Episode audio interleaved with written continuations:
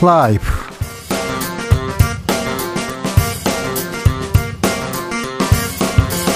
2022년 12월 28일 수요일입니다. 안녕하십니까. 주진우입니다. 무인기 보고 놀란 우리 군. 새떼와 풍선을 보고도 놀라고 있습니다. 어제 새떼를 무인기로 오인해서 아, 소동이 일었었는데요. 오늘 새벽에는 풍선 때문에 전투기를 출격시키는 일이 있었습니다. 심각하게 구멍난 안보. 괜찮은 걸까요? 윤 대통령은 전 정부의 책임으로 돌렸는데 이 상황 전 정부 인사들은 어떻게 보고 있을까요? 문재인 정부 국정 상황실장 지낸 윤건영 더불어민주당 의원에게 물어보겠습니다. 뒤늦게 출발한 이태원 참사 국정조사 어제는 첫 기관 보고 있었습니다. 이상민 행안부 장관 그 시간은 이미 골든 타임이 지난 시각이었다. 제가 놀고 있었겠나 상식적으로 생각해 보시라 이렇게 호통을 치기도 했습니다.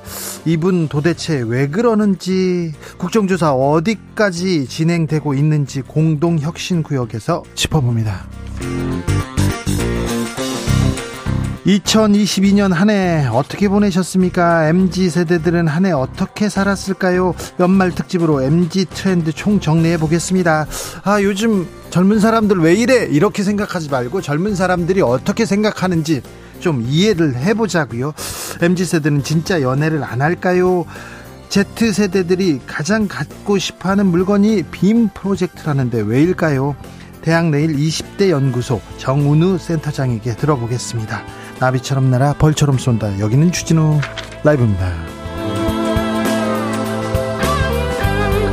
오늘도 자중차에 겸손하고 진정성 있게 여러분과 함께 하겠습니다. 한 해가 다 갑니다. 며칠 안 남았습니다.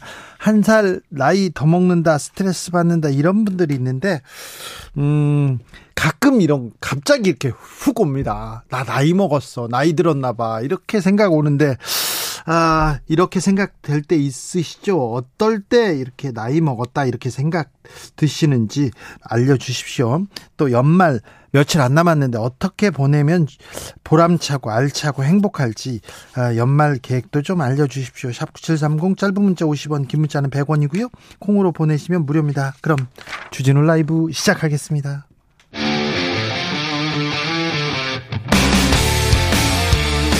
탐사보도 외길 인생 20년. 주 기자가 제일 싫어하는 것은?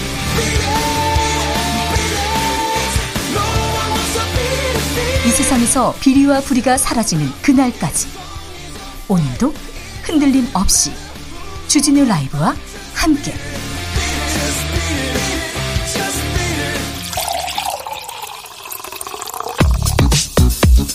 진짜 중요한 뉴스만 쭉 뽑아냈습니다. 주스. 정상근 기자 어서 오세요. 안녕하십니까. 노웅래 의원 체포 동의안이 국회에서 부결됐습니다. 네, 국회는 오늘 오후 본회의를 열어 이 뇌물수수 정치자금법 위반 혐의를 받고 있는 이 노웅래 민주당 의원 체포 동의안에 대해 무기명 표결을 실시했는데요. 이 찬성 101표, 반대 161표, 기권 9표로 부결됐습니다. 당초 당초 이거 처리될 것이다 이렇게 이렇게 보는 사람들이 많았어요 민주당에서도 그런데 오늘 한동훈 법무부 장관이 어, 체포한 표결, 표결 앞두고 이례적으로 증거를 설, 설명했습니다. 그랬더니 음, 이 부분이 영향을 미쳤다 이런 얘기도 있는데 잠시 후에 저희가 좀 자세히 살펴보도록 하겠습니다. 아, 무인기 관련해서 아, 안보 공백 얘기 계속 나옵니다. 윤석열 장관, 아, 윤석열 대통령이 국방부 장관을 질책했습니다. 네, 윤석열 대통령은 우리 군의 북한, 북한 무인기 격추 실패 관련해서 어제 이종석 국방부 장관에게 그동안 도대체 뭘 한 거냐라며 강하게 질책했다고 대통령실 관계자들이 언론에 밝혔습니다. 어, 대통령실은 사태가 발발한 후 국가안전보장회의를 소집할 상황이 아니라고 판단해서 어, 김성한 국가안보실장 주재로 긴급 안보 상황 점검회의를 주재했고 어, 이 대통령에게 이후 이 논의 내용을 보고했다라고 합니다. 국가안전보장회의 소집할 상황이 아니라고요. 서울까지 무인기가 달려왔는데 아, 왜 그렇게 생각했는지 아무튼 질책했는데 대통령의 발언 점점 강경해집니다. 네, 북한 무인기 침투 당일 국가안전보장회의가 개최되지 않아서 이 안보관에 대한 비판이 이어졌는데요. 어, 윤석열 대통령은 오늘 북한의 어떠한 도발에도 확실하게 응징 보복하라라면서 어, 그것이 도발을 억제할 수 있는 가장 강력한 수단이라고 말했습니다. 어, 특히 윤석열 대통령은 북한에 핵이 있다고 두려워하거나 주저해서는 안 된다 어, 이런 말을 하기도 했습니다. 북한이 한 대 보내면 우리는 두 대, 세 대 보내라 이런 얘기도 했다고 하고 확전을 가고 각오로 임해라 이런 얘기도 했다는데 응징 보복 두려워하거나 주저해서는 안 된다. 대통령의 말을 들으니까 갑자기 두려워지는 거는 어떻게 설명해야 될까요? 평화가 법이고 밥인데 우리한테는 더더욱 중요한데 계속해서 보복, 확전 이런 얘기가 나옵니다. 좀 국민은 불안합니다. 아, 오늘 새벽이었습니다. 우리 전투기가 무인기로 오인하고 출격했습니다. 풍선 때문이라고요? 네, 군 당국이 이틀째 정체불명의 항적을 북한 무인기로 추정하고 전투기를 출격시켰지만 이 무인기가 아닌 것으로 확인됐습니다. 어제는 새떼였는데 오늘은 풍선이었다고 합니다. 네. 어, 군은 오늘 새벽 정체를 알 수 없는 항적이 레이더에 일부 식별돼서 이 비상대기 중이던 공군 전투기가 긴급 출격을 했는데요.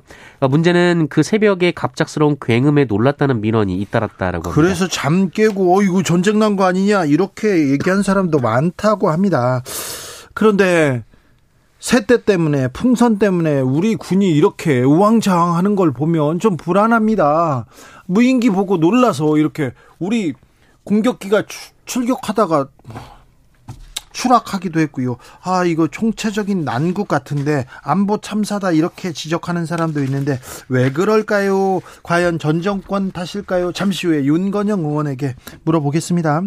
아, 대통령실에서 음 국조 국고 보조금 민간 단체한테 많이 지급했다 감사에 착수한다고 밝혔습니다. 이 대통령실이 자체 조사를 벌인 결과 전임 문재인 정부 5년간 민간 단체에 대한 국고 보조금이 급증해서 한 해 약 5조 원이 넘는 돈이 지원됐다 어, 이렇게 주장을 했습니다. 어, 또한 이들 중 일부에서는 부정수급 의심 사례가 적발됐다면서 어, 내년 상반기까지 각 부처를 통해 전면적으로 감사를 진행하기로 했다라고 밝혔습니다. 박근혜 정부 시절에 민간 단체, 민간 단체 3조 5천억 원 이상이 이렇게 지급됐습니다. 근데 매해 4천억 원 넘게 이렇게 증액됐다 이렇게 주장하는데요. 음, 정부가 못할 일은 민간 단체에서도 합니다. 그런데 민간 단체를 통해서 이렇게 돕기도 하고요. 그런데 이 돈이 잘 쓰였는지 투명하게 회계 처리는 했는지 집중적으로 들여다 보기는 해야 되겠습니다. 음, 오늘 새벽에 특별 사면된 김경수 전 경남도지사 입장을 냈습니다. 네, 오늘 영시를 기해 특별사면된 김경수 전 경남지사가 창원교도소 앞에서 기자들과 만나서 이 받고 싶지 않은 선물을 억지로 받게 된 셈이라며 원하지 않았던 선물이라 고맙다고 할 수도 없다라고 말했습니다. 억지로 받은 선물입니까? 네, 김경수 지사는 국민 통합을 위해서라고 말하는데 예, 통합은 이런 방식으로 일방 통행이나 우격 다짐으로는 이뤄지지 않는다라고 밝히기도 했습니다. 김경수 지사가 매우 점잖은 점잖고 매우 침착한 성격인데 받지 않고 싶은 선물인 것 같아요. 억지로 받았다 이렇게 얘기하는 걸 보니 어, 오늘 봉화마을 찾았더라고요. 네, 김경수 전 시사는 오늘 출소 후 첫 일정으로 노무현 전 대통령 묘역이 있는 경남 김해 봉화마을을 찾아 헌화 분양했습니다. 어, 김경수 지사는 박명록에 어, 대통령께서 왜 그렇게 시민민주주의와 국민 통합을 강조하셨는지 이제야 조금 알 것 같습니다라고 적었습니다. 어, 김경수 전 지사는 비서로서 노무현 대통령을 모셨죠. 그리고 또 봉화마을 내려갔을 때 이렇게 유일한 비서로 이렇게 같이 가서 거기에 사셨어요. 음. 밀정 논란에 휩싸인 김순호 경찰국장 승진했습니다. 승진했습니다. 어, 경찰에서 넘버 투가 됐다면서요? 네, 김순호 초대 행정안전부 경찰국장이 경찰 대학장으로 자리를 옮깁니다. 어, 밀정 의혹을 받으며 경찰국장을 지낸 지 불과 5개월 만입니다. 어, 경찰청은 오늘 치안 정감, 치안감 인사를 단행했는데요. 네. 이 신임 경찰청 차장의 조지호 경찰청 공공안전정보국장, 어, 경찰대학장의 김순호 경찰국장, 이 경기남부 경찰청장에는 우종수 경찰청 차장을 내정했습니다. 네. 이 새로운 경찰국장에는 김희중 경찰청 국가수사본부 형사국장이 부임합니다. 네. 이거 행안부 장관, 행안부 장관이 인사를 한다고 하죠. 아무튼 밀정 논란에 휩싸인 김순호 경찰국장이 승진했다고 합니다. 왜 이런 분들만 이렇게 쓰시는지 그런 생각도 좀 합니다. 음, 택시기사 살인 사건이 있었습니다. 범인 연쇄 살인 가능성 제기되고 있습니다. 네, 택시기사를 살해하고 옷장에 시신을 숨겼다가 붙잡힌 30대 남성이 있었는데요. 이 남성이 경찰 조사 과정에서 전에도 살인을 한 적이 있다라고 진술해서 어, 경찰이 발칵 뒤집혔었습니다. 네. 아, 이 남성은 지난 8월쯤 함께 살던 50대 여성을 살해했고 공릉천 주변에 유기했다고 진술했답니다. 네. 어, 지목된 여성은 이 남성이 살던 아파트의 소유주이자 이 남성과 과거에 교제했던 것으로 전해졌는데요. 이 남성은 여, 성의 소재가 묘연하다는 경찰의 추궁에 어, 시치미를 떼다가 어, 집안에서 여성의 휴대전화가 발견된데 이어서 차량에서도 여성의 신분증이 발견되자 이 범행 사실을 자백했다고 합니다. 네. 어, 경찰은 이 남성이 실토한 두건 외에 추가 범행이 있는지 아직 확인되진 않았다라고 밝혔습니다. 다누리호가 달 궤도 진입에 성공했습니다. 네, 어, 다누리호가 달궤도 진입에 성공을 했습니다. 어, 국, 과학, 어, 과학기술정보통신부 그리고 한국항공우주연구원이 발표했는데요. 어, 지난 8월 5일 미국 플로리다주 우주군 기지에서 발사된 지 145일 만입니다. 네. 어, 다누리는 원래 5회 정도 임무궤도 진입 기동을 한 후에 진입을 시도하려고 했는데 3회 만에 궤도 진입에 성공했고요. 어, 덕분에 29일 확인될 달 궤도 진입 여부가 어제 확인이 됐습니다. 아, 곧 이제 다누리호가 임무를 수행하게 됩니다. 네, 다누리는 이 본격 기능 시험을 진행하는 등 이 본격적인 초기 운영을 시작할 예정입니다.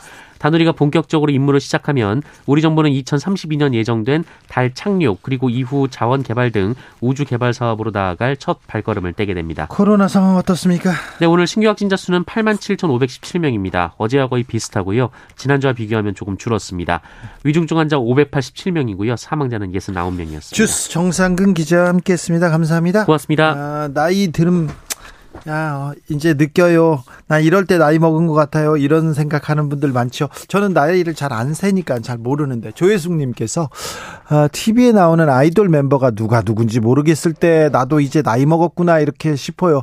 저는 TV에 나오는 음, 나오는 가수들 하나도 모르겠어요. 멤버를 모르는 걸 떠나서 드라마에 나오는 사람들도 모르겠습니다. 유민정님, 요즘 눈이 많이 오는데요. 눈 내린 거 보면 눈 치우는 것부터 걱정합니다. 나이 들어서 그런가 이렇게 생각하면 나이 눈 오면 좋아해야 되는데 또 출근길 또 퇴근길 걱정도 되죠. 5378님, 난 아직 젊다고 생각하는데 나를 부르는 호칭이 어머님 어머님 하면 늙었을까 하는 생각이 들어요. 아, 네 그렇군요. 3123님, 회사 나이 어린 동료 직원들하고 얘기하다가요.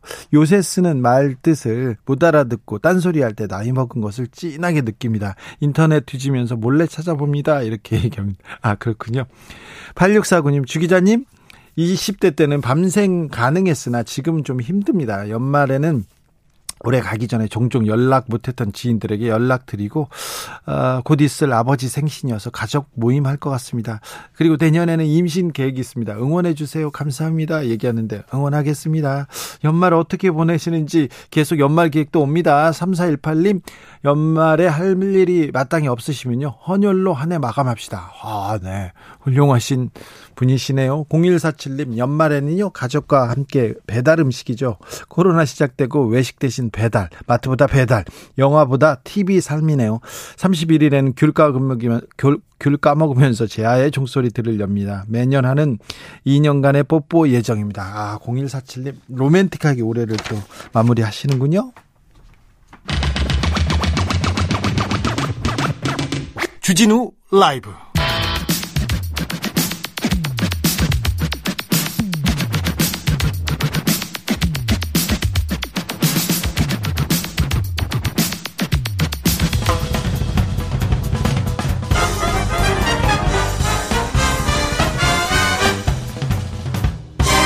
훅 인터뷰. 모두를 위한 모두를 향한 모두의 궁금증 훅 인터뷰 북한 무인기 출몰로 국민들 좀 불안합니다. 어제는 새떼를 보고 놀라더니 오늘은 또 풍선 보고 군 전투기가 출격했다고 합니다. 아이고 이거 괜찮은 건지 그런데 대통령이 계속 강경 발언을 해가지고 더 불안합니다. 대통령 이 모든 책임 전인 정부 탓이다 이렇게 얘기하는데 문재인 정부 탓일까요? 문재인 정부의 국정상황실장 지낸 윤건영 더불어민주당 의원 모셨습니다. 안녕하세요. 네, 안녕하세요. 구로울의 윤건영입니다. 네. 연말 바쁘시죠? 바쁩니다. 어, 청와대 계실 때가 바빴습니까? 지금 의원이 바쁩니까? 아무래도 청와대는 조직의 메인 몸이다 보니까 네. 똑같이 바쁘더라도 어, 회사원과 자영업의 차이라고 보면 될 것 같습니다. 아, 그래요? 예. 자영업자들이 좀 더 부담이 크죠. 그렇죠. 아, 그렇습니까? 네. 지금이 부담이 크시군요. 음, 이, 이 얘기 먼저 해야 될 것 같아요. 무인기가 서울과 경기도를 이렇게 해집고 다녔어요. 우리 군 전투기 막 다 출동했는데 하나도 뭐 격추도 못 시키고 추적도 이렇게 실패했습니다. 네. 음, 이 상황 어찌 봐야 됩니까? 정말 참으로 기가 막힌 상황입니다. 말씀처럼 북한 무인기가 수도 서울 한복판을 휘젓고 다닌 거잖아요. 네. 첫 번째로는 제대로 된 대응을 하지 못한 거예요. 예. 대응을 위해서 출격했던 우리 전투기가 추락하는 불상사까지 겪었던 거죠. 예. 두 번째로는 경보가 전혀 울리지 않았어요. 그렇죠. 예. 만약에 만약에라도 북한의 무인기에 예, 뭐 생화학 무기라든지 다른 무기가 있었다라면 예. 엄청난 일이 벌어졌을 거 아닙니까? 예. 당연히 정부에서는 경보를 때렸어야 됩니다. 그리고 재난 문자라도 알려줬어야 될 거 아니에요? 맞습니다. 그런데 윤석열 정부는 이걸 엠바고를 걸고 기자들에게도 사후에 설명을 했다라는 말입니다. 그날 저녁 뉴스에는 그 대통령실에 온 개 개 그 소식밖에 안 나왔어요. 맞습니다. 혹시 예전에 이웅평 소령 기순 사건 아시죠? 아, 네, 기억나죠. 네, 나이대가 그 정도는 아시는 나이대니까 그때 알죠. 예, 미그기를 타고 기순했을 때 경보음이 사이렌 소리가 울리면서 민방위에 대응을 하고 막 했던 기억 나시잖아요. 그때도 했는데. 그렇죠. 근데 이번 건 당연히 해야 되고 군 내에서도 비상 조치가 걸렸는지가 의문입니다. 우선. 그래요? 네. 그리고 세 번째로는 말씀하신 것처럼 무슨 일만 생기면 전임 정부 탓을 합니다. 네. 아니 자기 반성, 아 뭐가 잘못됐구나라는 반성은 전혀 없고 무조건 전임 정부 탓을 한 이것도 정말 심각한 문제라고 생각합니다. 네. 전임 정부 검찰총장 출신인데 왜 그러는지 네. 참. 그런데요. 네. 드론 대응 이렇게 훈련이 전무했다 이렇게 얘기하는데 네.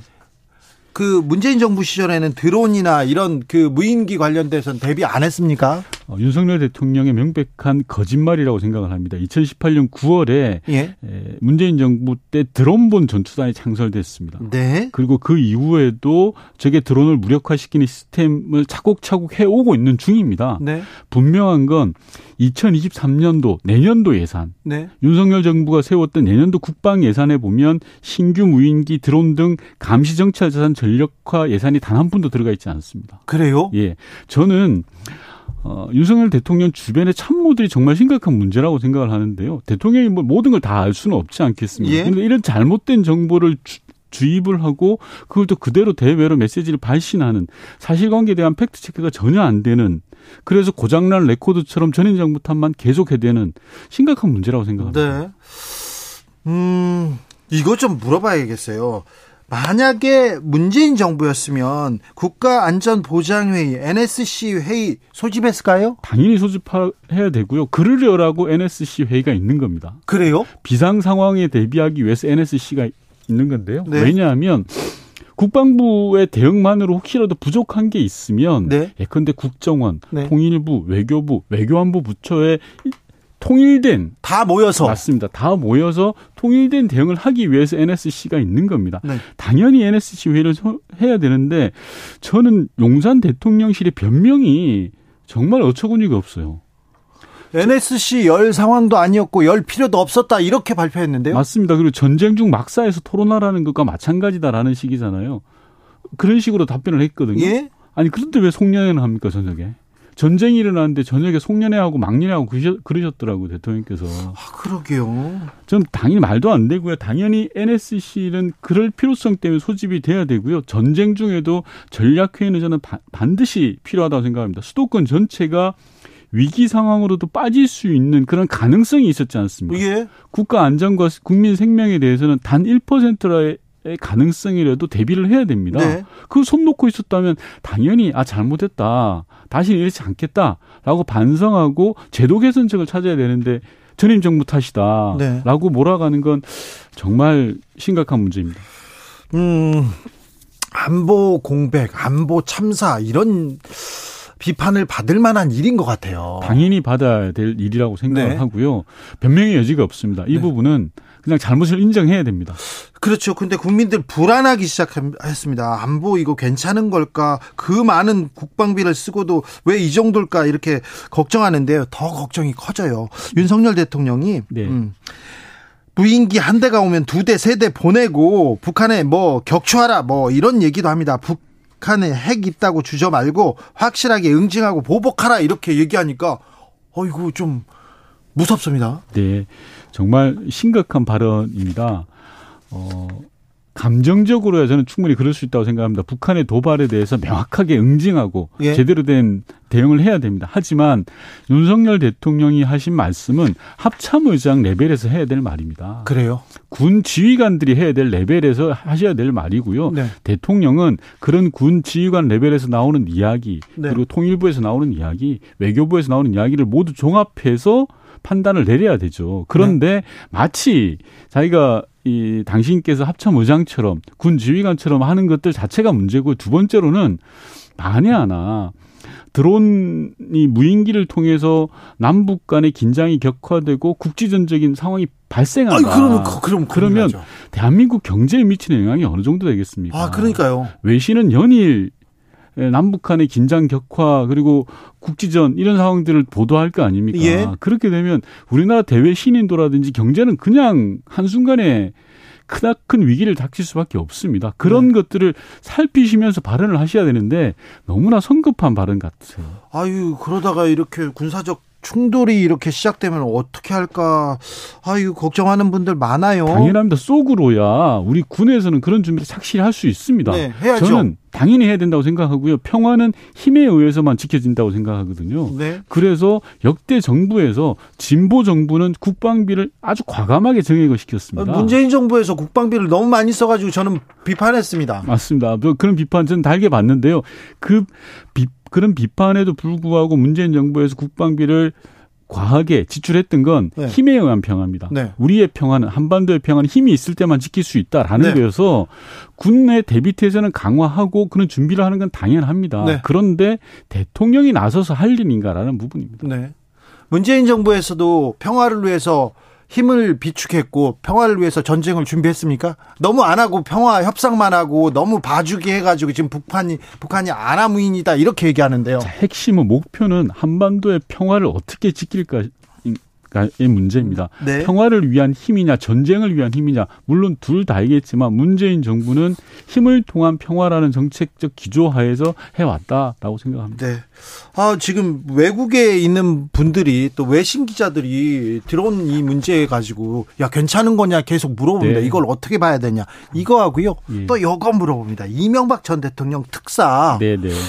이거 어떻게 봐야 되는지 이렇게 물어봅니다. 어, 어떻게 보셨어요? 제가 그래도 여의도 언저리에서 네. 보낸 세월이 한 20년인데 살다 살다 이런 사면 처음 봤습니다. 왜요?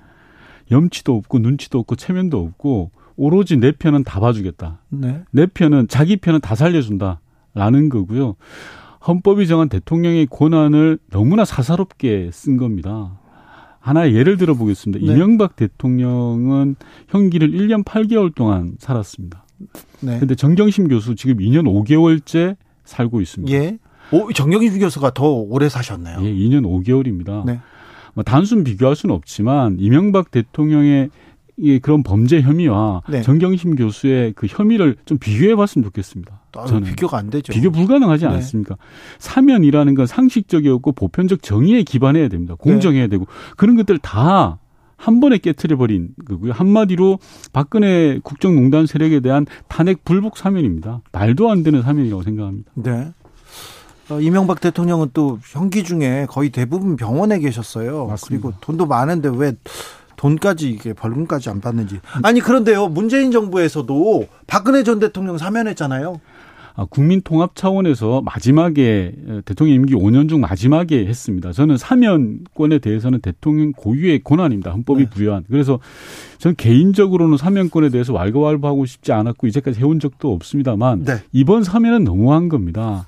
국민 통합이라면 통합의 대상이 있어야 되고 그게 공정과 상식의 선에서 출발해야 되는데 이건 좀 치사한 수준 아닙니까? 김경수 지사 같은 경우는 거의 끼워놓고 들러리 사면으로 하고 있는 거 아닙니까? 억지로 받은 선물을 받은 셈 이러면서 김경수 전 지사는 오늘 출소해서 아, 좀 씁쓸한 입장을 냈습니다. 네. 저는 좀 치사하다라는 생각도 들었어요. 만약에 어, 자기 편 살려주고 자기 편 다 봐주겠다라고 생각하면 네. 욕먹을 각오로 당당하게 밝혀야 됩니다. 아, 그렇게. 아, 난 이렇게 한다. 네. 나의 길은 이 길이다. 대통령으로서의 국정 기조는 이거다. 네. 라고 하는 게 저는 대통령으로 오히려 당당한 모습인데 아예 보, 바, 보낸 거 아닙니까? 우리 지지층한테 나는 우리 네. 지지층한테는 이렇게 다 봐주겠다 이런 메시지를 낸 거 아닙니까? 냈죠. 냈는데 갑자기 끼워넣기 사면을 하는 건 이건 또 뭡니까? 아 끼워넣기다 예. 구색 맞추기. 예. 네. 어, 왜 김경수 지사 복권은 안 했을까요? 자, 근데 댓글 댓글 때문에 유죄가 받았다고 유죄 받았다고 하지만 네. 팬클럽 그러니까 민간인들이 그냥 댓글 공작을 한 건데 어 국내 댓글 공작, 네. 국정원의 댓글 공작한 사람들은 다 사면했거든요. 맞습니다. 그왜이 복권 안 했을까요? 하고 싶지 않은 거죠. 왜요? 사면도 하고 싶지 않고 복권도 하고 싶지 않은 거예요. 아, 저 반대 진영은요? 예, 아예 하고 싶지 않은데 그나마 아, 이 정도는 들어가야지 말할 수 있는 핑계거리라도 삼자라고 하는 그런 구색 맞추기 그 이상도 이하도 저는 아니라고 생각합니다. 그래요? 네. 김경수 지사가 나와서 또 네. 야당의 구심점이 되면 어떻게 할까? 이걸 고려해서 복권하지 않았다 이렇게 해석하는 사람도 있는데 어떻게 보십니까? 그런 전략적 생각을 할 수준이 안 된다고 보는데. 아 그래요? 예. 네. 알겠습니다. 어, 이 대통령인데 전략적으로 생각하겠죠. 네. 이것도 물어볼게요. 감사원에서 네. 문재인 정부의 통계 조작 의혹 네. 이게 다 들여다본답니다. 네. 국정 상황실에서 조작했다 이런 기사도 나왔던데 네. 국정 상황실장으로서 어떻게 보십니까? 명백한 허위고요. 네. 문재인 정부 내에서 통계 조작은 단 1도 없었습니다. 통계 조작은 단 일도 없습니다. 네. 그때 집값이 많이 올랐어요. 네. 많이 올랐어요. 우리 아파트도 막 한 40% 50% 올랐는데 왜 문재인 정부에서는 10% 올랐냐? 10%대라고 얘기하냐? 그렇게 얘기하는 사람이 있어요. 이거 조작 네. 아닙니까? 일단 우선 근본적으로요. 통계는 조사에서부터 분석까지 보는 눈이 많습니다. 예. 한 명이 할 수 있는 게 아니고요. 네. 열 명이 할 수 있는 것도 아닙니다. 조사원부터 분석원까지 수많은 사람들이 하기 때문에 네. 조작 자체가 불가능합니다. 그리고 두 번째로는 지금도 통계청에는 그 로데이터가 있습니다. 네. 분석해 보면 이게 조작인지 아닌지 드러납니다. 네. 세 번째 방금 진행자께서 말씀하셨던 부동산 통계의 경우에는 네. 통계가 두 가지가 있습니다. 하나는 실거래가 통계, 네. 하나는 지수 통계. 네.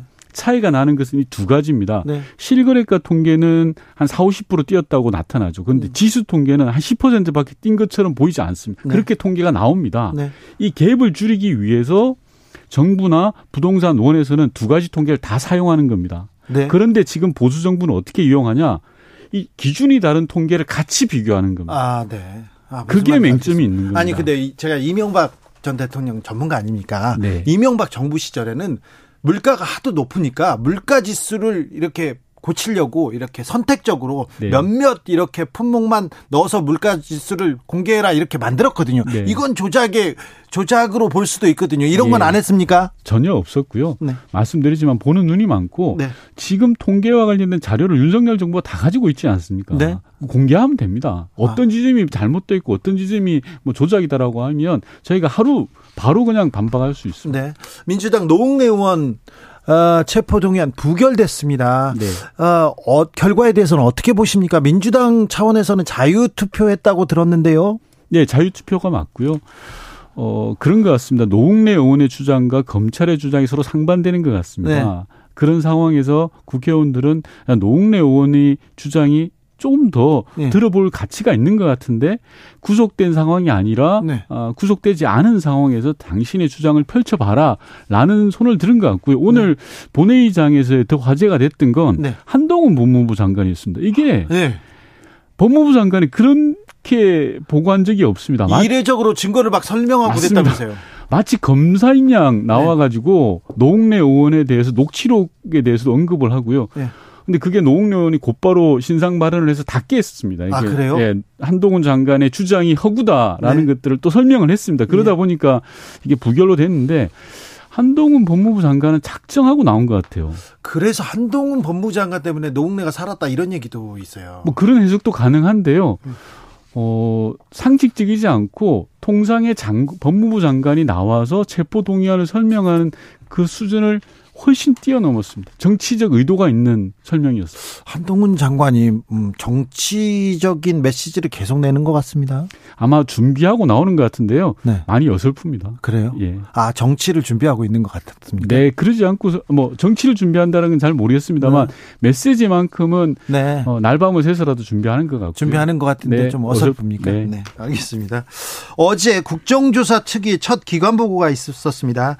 이미 골든타임이 지났다. 놀고 있었겠냐. 이렇게 이상민 행안부 장관의 논란된 발언이 나왔습니다. 이거 다 윤건영 의원의 질문을 답하다가 이렇게 이런 말 나왔는데 네. 그때 어떤 상황이 어떻습니까? 이 말 어떻게 들으셨습니까? 아, 핵심은 그겁니다. 행안부 장관이 윤석열 정부에서는 재난관리의 컨트롤 타워라고 이야기를 하고 있거든요. 예? 그 컨트롤 타워의 수장이 행안부 장관이지 않습니까? 네? 그런데 어, 보고를 받고 85분이나 걸려서 사고 현장에 갑니다. 예? 자택에서 보고받고 1시간 25분이 지나서 사고 현장에 도착하는 겁니다. 뭐 했대요? 그래서 제가 물어본 거죠. 예. 1시간 거의 반 동안 뭐 했냐 도대체. 예. 집이 압구정이라고 하는데 이거 말해도 되는지 모르겠는데요. 네네. 네. 뭐, 어제 뭐, 건, 나왔, 예. 건너오면 10분도 안 걸릴 예, 시간이었어요. 10분도 안 걸리면 왕복으로 한 네댓 번 해도 되겠다라고 예. 생각을 해서 여쭤봤죠. 그랬더니 집에서 전화로 지시를 했다라는 겁니다. 그래서 좀 수상해서 혹시 수행 비서를 기다린 건 아니냐라고 예. 물어봤습니다. 그랬더니 수행 비서를 기다렸다는 겁니다. 기다렸네요. 예. 본인 입으로 기다렸다고 했습니다. 네. 수행비서 집이 어디냐 그랬더니 일산이라는 겁니다. 아이고. 일산에서 압구정까지 오려면 최소한 4, 50분 걸리지 않습니까? 네. 아니, 제가 물었죠. 아니, 저 같으면 택시 타고 가면서 현장으로 올지 상황실로 올지 그건 판단의 영역이지만 네. 지시를 다 하고 상황을 장악하겠다. 네. 그랬더니 하는 말이 아, 자기는 골든타임이 지났었기 때문에 가는 게 그렇게 중요하지 않다라고 봤다라는 식으로 대답을 한 거예요. 이분 어느 별에서 왔습니까? 저는 너무나 이게 이해가 안 되는 게요. 윤석열 정부 사람은 뭐가 그렇게 당당합니까? 159명이나 꽃다운 청춘이 목숨을 잃었는데 하는 거 보면 너무 당당하신 것 같아요. 아니 골든 타임 지났었다고요? 네. 행안부 장관, 주무부처 장관이 네. 그래서 네. 이제 늦게 가나 오지 마시지 그러셨대요. 너무나 심각하게 문제가 있는 발언이라고 생각합니다. 네. 반성이라고는 단일도 하지 않는 것 같습니다. 아무튼 국정조사 이제 시작됐으니 잘 좀 네, 마무리해 주시고요. 네. 네. 어, 이번 국정조사 이렇게 어, 어떤 부분은 확인해야 되겠다 이런 다짐이 있을 거 아닙니까? 어, 저는 유가족분들 몇 번 만나 뵙고 뭐 이태원 현장에 찾아가면서 느꼈던 거 하나는 어, 가족의 시각에서 보자. 네. 그리고 국민의 시각에서 보자라는 겁니다. 이건 정쟁의 대상도 아니고요. 그래서 네. 핵심은 철저하게 진상 규명을 하는 것이고 그리고 재발 방지 국민의 안전을 지킬 수 있는 시스템을 마련하는 것 이게 가장 중요하다고 생각을 합니다. 네. 알겠습니다. 말씀 잘 들었습니다. 네. 더불어민주당 윤건영 의원이었습니다. 교통정보센터 다녀오겠습니다. 이승미 씨.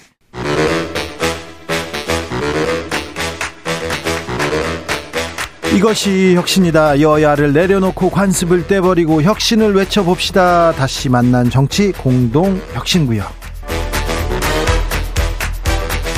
주진우 라이브가 지정한 여야 혁신위원장 세 분 모셨습니다. 천하람 국민의힘 혁신위원 어서 오세요. 네, 전남 순천의 천하람입니다. 장경태 더불어민주당 의원 어서 오세요. 네, 안녕하세요. 장경태입니다. 용해인 의원은 또 일정 때문에 전화로 연결돼 있습니까? 네, 안녕하세요. 네. 용해인입니다. 네, 용해인 의원도 나와 계십니다. 아, 노웅래 의원 체포동의안이 부결됐습니다. 민주당에서 자유투표한다고 해서 가결될 가능성이 높다 얘기를 들었는데 어떻게 된 겁니까?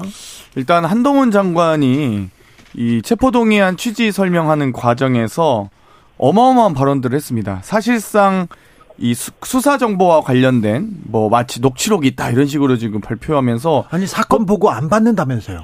그러니까 장관직을 이용하지도 않고 수사 정보 뭐 사건 보고 받지도 않는다고 하면서 관련된 이야기를 하셨거든요. 그런데 그것도 제가 보기엔 법원에서 증거 능력 인정되지 않을 가능성이 매우 높은 것 같은데 그렇게 막 이 정쟁을 일삼다 이렇게 표현 자체가 너무 과격하고 법무부 장관으로서는 이 정말 이해하기 어려운 수준의 발언이었고요.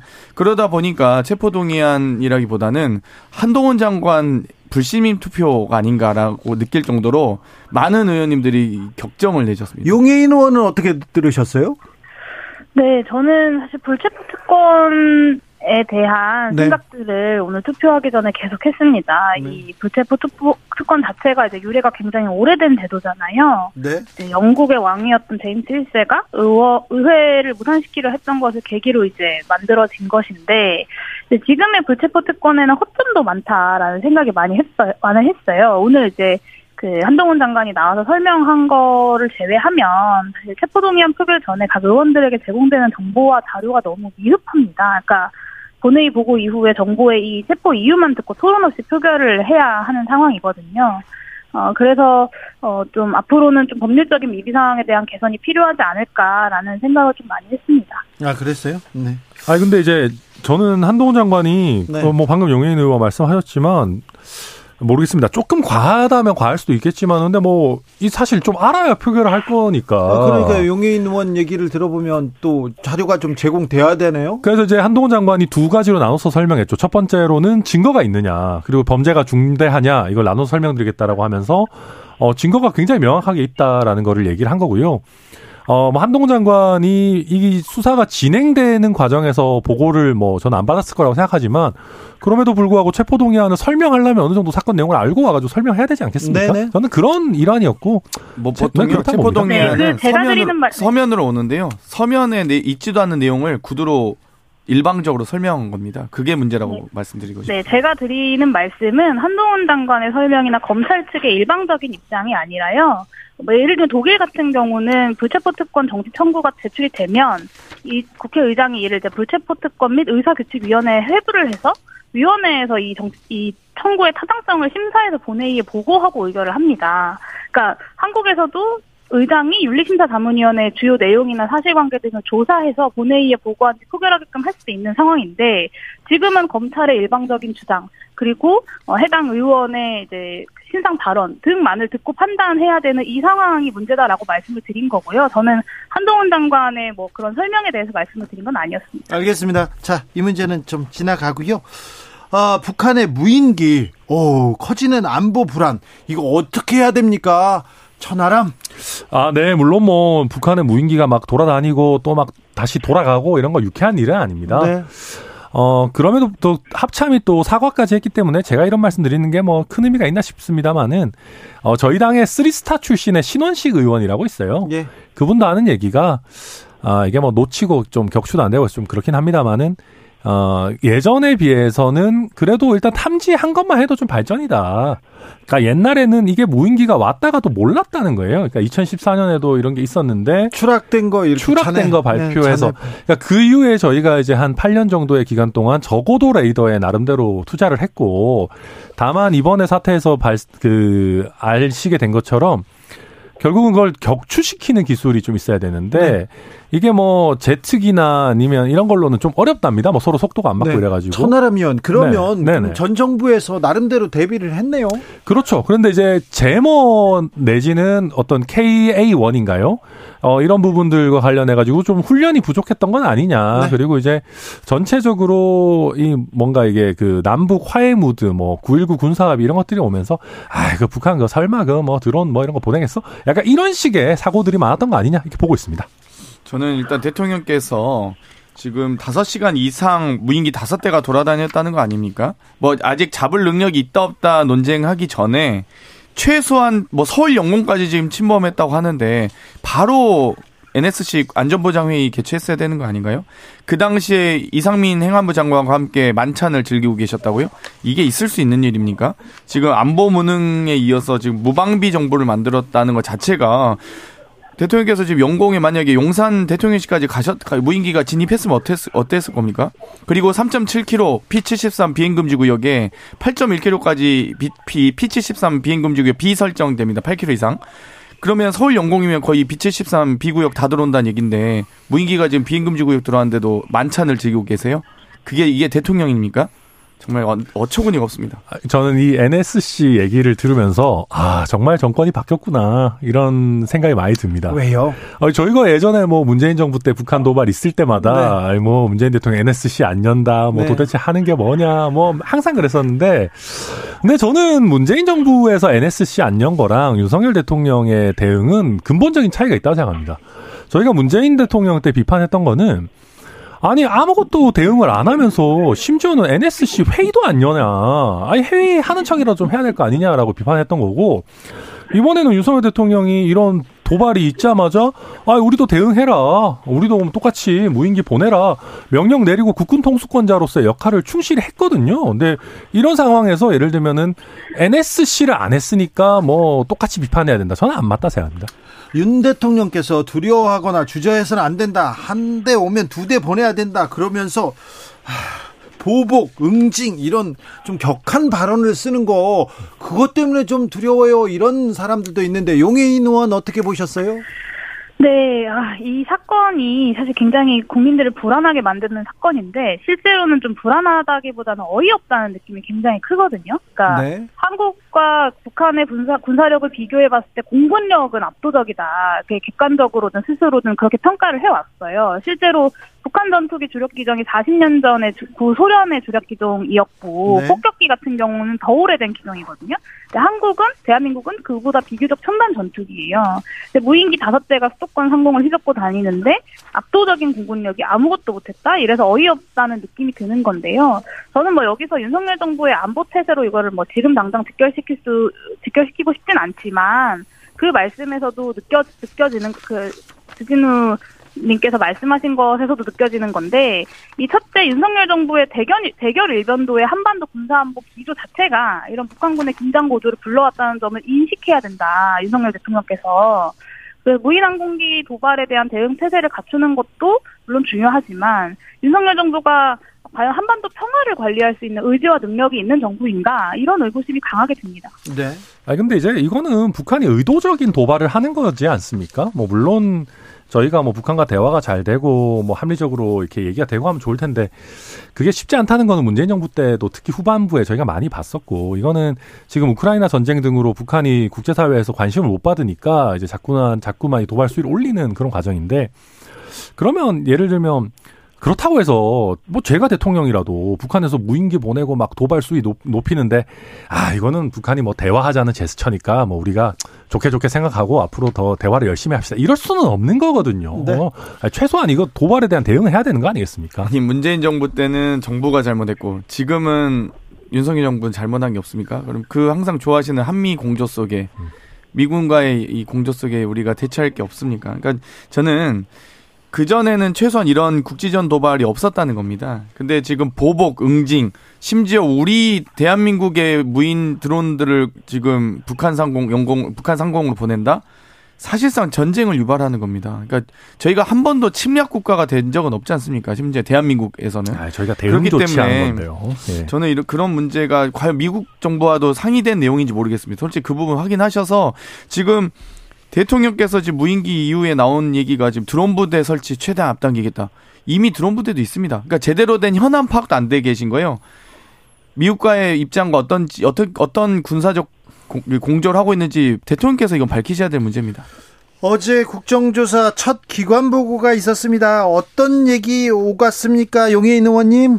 네, 국정조사에서는 주로 이제 컨트롤 타워의 문제를 많이 다뤘고요. 그리고 예. 경찰에서의 대응이 과연 적절했는가 아, 이런 이야기들을 많이 나누기도 했습니다. 그리고 또 유가족 지원에 대한 문제들도 어, 많은 어, 의원님들께서 질의를 했는데요. 네. 좀 이, 이해가 되지 않았던 장면이 있었습니다. 이상민 장관이 이제 현장에 늦게 현장에 굳이 굳이 갔는데 그것도 이제 어, 일산에서 출발한 운전기사를 기다렸다는 거예요. 예. 이에 대해서 어, 그, 이미 골든타임이 지난 시점이었다, 이런 이야기를 또 했습니다. 네. 저는, 어, 그 얘기를 듣고 지금 무슨 말씀을 하시는 거냐라고 아주 항의를 했었는데, 참사 초기에는 무한 책임을 운운했던 이상민 장관을 비롯한 윤석열 정부의 책임자들이 이제는 책임을 회피하기 위한 발언들만 늘어놓기 시작을 했습니다. 그리고 또 한 가지 지적하고 싶은데요. 야당 의원들이 여러 차례 이제 당일의 대응 기록 같은 것들 아주 기초적인 자료들을 달라고 요청했는데 지금까지 제출을 하지 않았습니다. 그러다가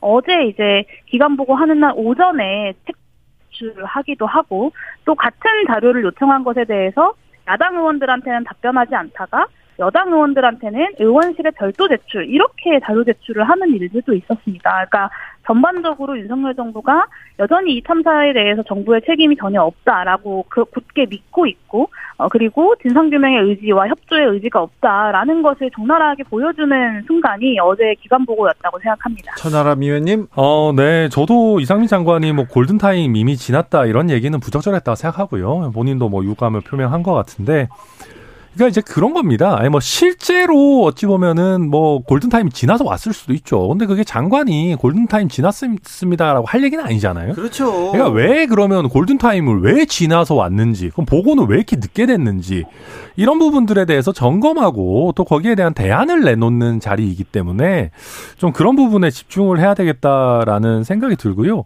그러니까 저희가 이제 그런 겁니다. 그러니까 실제로 이게 112 그 신고센터 이런 데서부터도 제대로 보고도 안 되고 뭐 대응도 안 되고 이렇기 때문에 행안부 장관이 직접 거기서 뭘 할 수 있는 게 많았겠습니까? 뭐 저도 뭐 그, 그걸 이해는 하는데 그렇다고 하면 그 시스템을 우리가 얘기를 해야지. 아이 뭐 저는 늦게 알았습니다. 이거 이렇게 하고 치우 치울 건 아니다. 뭐 그렇게 봅니다. 장경태 의원님 이상민 장관이 만약에 바로 즉시 첫 보고 이후에 현장에 가셨다면 압구정 자택에서 다리 하나만 건넜으면 됩니다. 다리 하나만 건넜어도 많은 서울 한복판에 150여 명이 정말 넘는 사상자 희생자들이 발생했는데 이태원 10만 명 여기 무계획으로 일관하다가 이렇게 사상자 난것 아닙니까?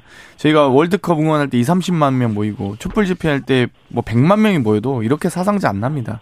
대비만 잘했어도 충분히 막을 수 있는 이 사태였는데 너무나 안타깝습니다. 그 저 한 말씀만 더 드려도 될까요? 네. 그 그 행정안전부 장관이 직접 가서 현장에 왜 늦게 갔느냐가 쟁점이 아닙니다. 그러니까 현장 행안부 장관이 해야 할 일을 하지 않았다는 게 문제고요. 현장에 가서도 사실 하나마나한 지시들만 계속 있었습니다. 근데 제가 지난 현장 조사에서 서울 상황센터에 가보니까요. 그 상황센터에서 소방청이랑 연계해서 그 소방관들의 바디캠들 이용해서 다 현장의 상황 파악할 수 있었고 또 이미 행안부가 현장의 상황 관리관 4명을 파견한 상태였습니다. 그래서 그들과 어, 실시간으로 소통할 수 있는 시스템이 센터에 갖춰져 있었음에도 불구하고 행안부 장관이 중대본을 소집한다거나 관련 자원들을 동원한다거나 하는 역할을 하지 않고 현장에 가서 하나만한 지시만 하고 있었다라는 것이 문제의 핵심인데요. 이것조차도 어, 굉장히 늦게 보고받았고 또 늦게 현장에 도착했다라는 문제들을 어제 많은 의원님들이 제기를 한 것입니다. 네. 네. 마지막으로 대통령의 특사에 대해서 짧게 한마디씩만 이렇게 평해 보겠습니다. 장경태 의원님. 국정농단 사면, 또 셀프 사면, 자기부정 사면이라고 생각하는데요. 정말 엄청나게 많은 국민들께서 촛불을 드시면서 국정농단을 규탄하셨는데 이분들 다 사면했습니다. 제 식구 사면이죠. 자기들만 짜고 치는 사면 이런 부분에 대해서 도저히 국민들이 용서하기는 어려운 수준으로 한계에 다다랐다고 봅니다. 르몽드지가 대통령 사면을 어, 검사 윤석열의 한 행위를 대통령이 돼서 자기 부정했다 이런 취지의 기사가 나왔습니다. 아이, 천하람 뭐, 의원님, 뭐 자리에 따라서 또 검사 윤석열과 대통령 윤석열의 판단은 뭐 완전히, 다르네요. 완전히 갖기는 어렵겠죠. 아. 특히 또 박근혜 전 대통령이나 이명박 전 대통령 같이 어찌 보면 그 최상단에 있던 분들이 사면되다 보니까 뭐 그 아래에서 있던 분들도 사면한다 뭐 이런 식의 논리인 것 같은데요. 그러니까 뭐 저는 근본적으로 그렇게 봅니다. 사면이라는 게 국민 통합에 과연 기여하나? 아니 저는 뭐 윤석열 대통령의 사면뿐만 아니라 네. 지금까지 있었던 그 어떤 사면도 저는 국민 통합에 과연 기여했는지 잘 모르겠어요. 저도 도무지 모르겠습니다. 그러니까 나와가지고 또 국민들 속 끓는 얘기하시는 분들도 솔직히 굉장히 많았고. 네. 그래서 우리가 뭐 다음번에 개헌 논의할 때 저는 네. 뭐 사면권 부분도 좀 본격 논의해야 되지 않겠나 뭐 생각합니다. 용혜인 의원님. 네, 저 윤석열 대통령께 이렇게 묻고 싶은데요. 그때는 옳았고 지금은 틀렸습니까? 그러니까 국민 여러분께서도 납득되지 않을 기괴한 사면이었다고 생각하고요. 윤석열 대통령이 왼손이 한 일을 오른손이 모르게 하는 것도 아니고 왼손이 한 일을 오른손이 뒤엎었던 사면이었다라고 생각합니다. 이명박 전 대통령 사면 사실 작년 크리스마스에 문재인 정부가 박근혜 씨를 사면했던 순간에 예정되어 있었던 수순입니다. 그러니까 예. 적폐청산을 제일과업으로 내세웠던 문재인 정부가 박근혜를 사면하는 자기 부정의 결과고 사실 저는 민주당도 이에 대한 책임을 느끼셔야 한다고 생각합니다. 천하람 의원님. 네. 아, 김태호 전 현 국가안보실 1차장 이분 유죄 확정된 지 두 달 만에 사면됐는데 대통령실에서 대통령이 대통령 자기 참모죠. 핵심 참모를 바로 사면한다. 이거는 어떻게 보시나요? 전 솔직히 이런 거 안 좋다고 생각합니다. 네. 예, 그리고 이게 이제 사실 지금 사면하는 거는 모르겠습니다. 뭐 지켜봐야 되겠지만 솔직히 총선 나갈 수 있도록 하려고 사면하는 것 같은 느낌이거든요. 그렇죠. 지금, 지금 뭐 물론 내년도 남아는 있습니다만. 어. 그러니까 사실 우리 이제 윤석열 대통령의 공정이라는 키워드는 결국 내 편한테 더 엄격해야지 빛이 난다. 저는 그렇게 생각합니다. 이번 사면에서는 좀 내 편한테는 너무 관대했어요. 뭐 모르겠습니다, 저도. 네. 네. 국민통합 사면이라고 하면 예를 들면 살해 위협을 받았던 김대중 대통령이 전두환 노태우 대통령 사면한다든지 문재인 대통령께서 박근혜 대통령 사면하는 이런 게 국민통합이지 자기가 자기 식구들 사면하는 게 무슨 통합입니까? 장경태 천하람 그리고 용해인 의원이었습니다. 말씀 감사합니다. 네, 고맙습니다. 네, 감사합니다. 연말 잘 보내시. 보시고요. 새해 복 많이 받으세요. 복 많이 받으십시오.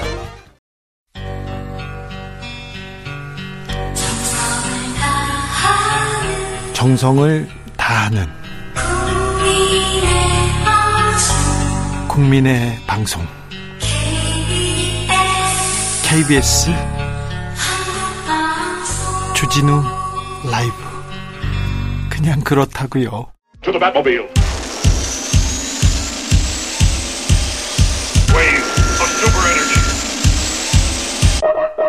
주기자의 1분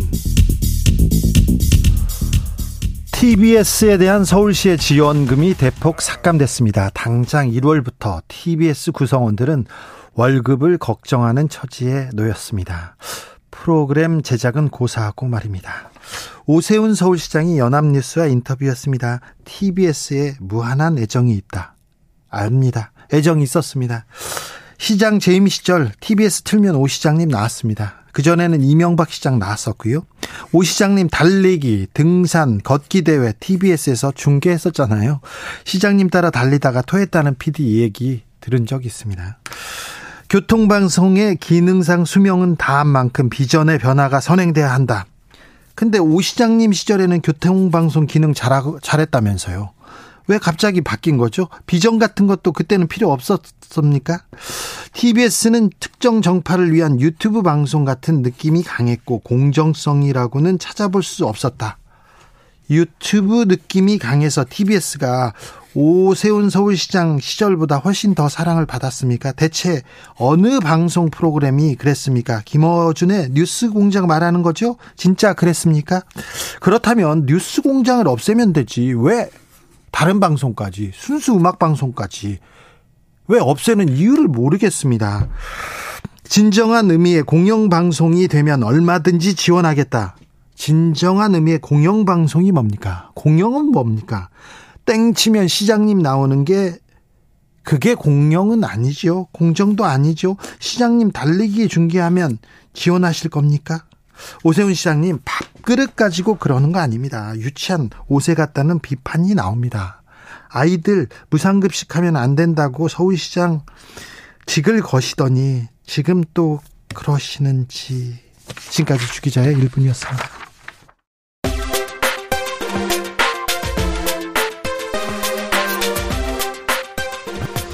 SES 달리기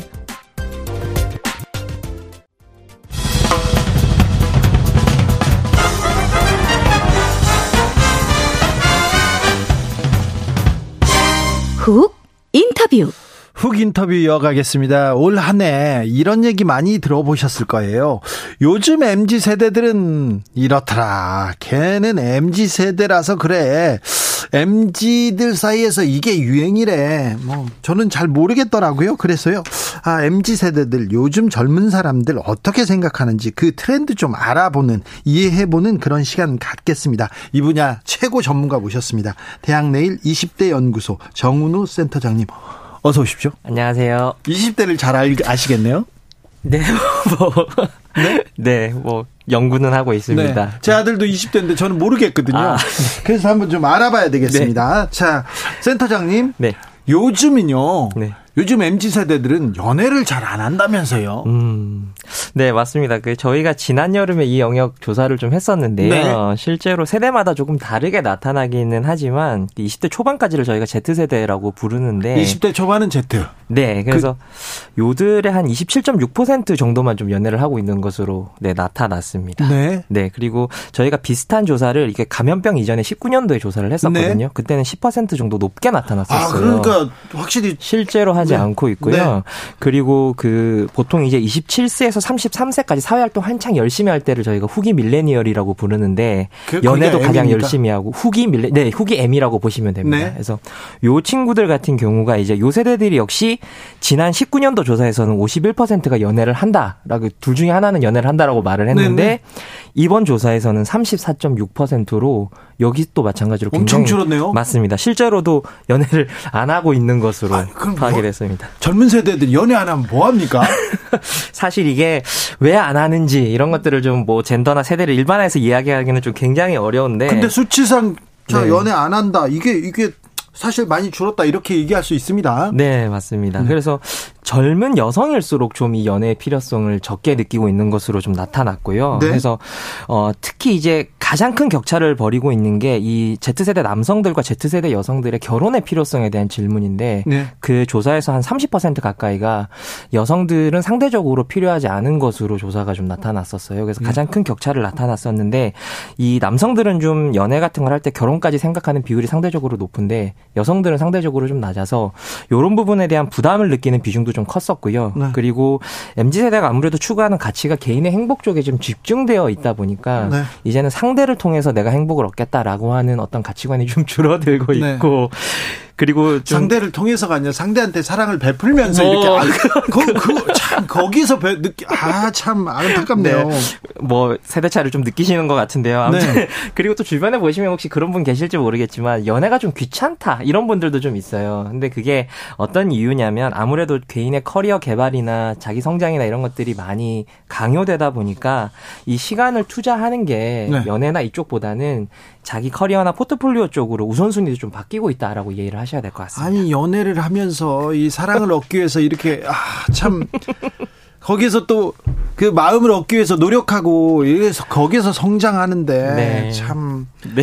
아, 좀 이해가 안 돼. 아니 요즘은 뭐 네. 페북이나 인스타그램으로 네. 연락도 좀 쉽고 네. 그리고 뭐 외부에서 사람들을 만난다면서요. 맞습니다. 요즘은 어떻게 만납니까? 뭐 지금 말씀하셨던 기자님 말씀하셨던 인스타그램을 통해서 만난다. 이거는 아주 일반적으로 오래된 일이고요. 예. 그러니까 소위 말하는 뭐 그 다이렉트 메시지라 그러죠. DM을 통해서 뭐 연락을 주고받고 이러는 것들 굉장히 좀 익숙한데 요즘에는 고백을 하거나 네. 심지어 이별을 하는 것도 수용도가 그 굉장히 높아지고 있습니다. 아, 다이렉트 메시지를 다, 통한 다이렉트 메일 네, 네, 네. 그거를 통한 어 수용이 굉장히 높아지고 있고 또 네. 인스타그램이다라고 하면은 그런 쪽지 기능만 활용하신다고 생각하시기 쉬운데 네.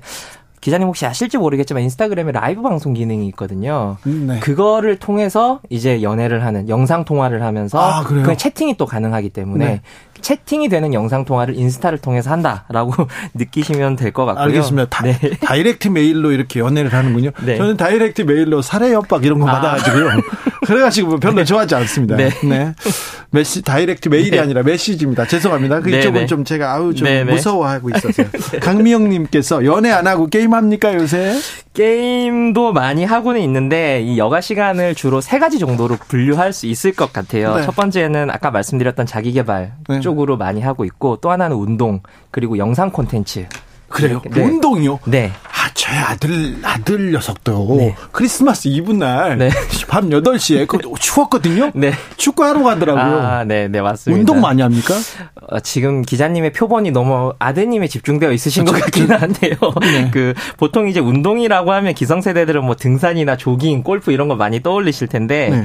뭐, 물론 그런 피트니스나 달리기, 축구 같은 생활 운동도 많이 하기는 하지만, 이 MG들이 가장 하고 싶은 향후 운동 중에 이 클라이밍이나 수영, 그 테니스 특히 많이 좀 언급이 되고 있고 클라이밍이요, 네. 테니스요? 네, 실내 클라이밍이나 이런 것들 좀 많이 언급되고 있고 이런 것들이 아무래도 뭐 다양한 경험 하고 싶고 또 그리고 또 인증해서 남기기 쉽고 이러다 보니까 여가 시간에 아주 이걸 많이 하고 있습니다. 네. 네. 어, MZ 세대의 고민은 뭡니까? MZ 세대의 고민 같은 경우가 사실 오늘 이제 이 자리에서 가장 큰 화두가 될 것 같긴 한데요. 네. 어 미래가 불확실하다 이런 것들은 사실 어느 세대나 다 있었던 아, 이야기잖아요. 언제나 있었어요. 네, 청춘 다 불안하죠. 뭐 네. 뭐 청춘이 뭘 아름다워 다 불안했지. 네. 언제나 그런 이야기가 나왔었는데 네. 혹시 주, 그 주기자님께서는 미개봉 중고라는 말을 혹시 들어보셨는지 모르겠어요. 모르겠는데요. 미개봉 중고가 뭐냐면 네.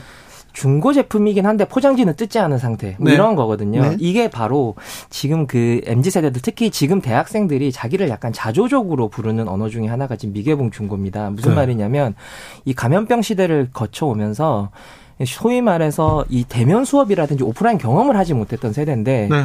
계속 비대면 수업하고 비대면으로 선배 만나고 비대면으로 동아리 활동하고 뭐 하고 하면서 학번만 이제 높아져 버린 거죠. 그래서 네. 경험의 폭은 높지 않은데 실제로 학번만 높아졌는데 실 곧 졸업해야 되고. 네, 곧 졸업은 해야 되는데 내가 경험을 쌓은 거는 많이 없고. 근데 미래는 또 불확실하고 내가 어떤 사람인지도 잘 모르겠고 그래서 지금 20대들이나 MZ 세대들이 가장 고민하는 것 중에 하나가 자기 선명성이 굉장히 약하다라는 거거든요. 자존감이 좀 떨어졌네요. 그렇 자신감이. 그것과도 좀 연결되어 있는 지점일 수도 있을 것 같기는 합니다. 예. 네. 그래서 그런 부분들이 좀 화두인 것 같습니다. 근데 MZ 네. 세대들은 아, 뭘 하겠다. 네. 어떤 직업을 갖겠다. 네. 어떤 꿈을 꾸겠다. 네. 그런 좀 게 보입니까?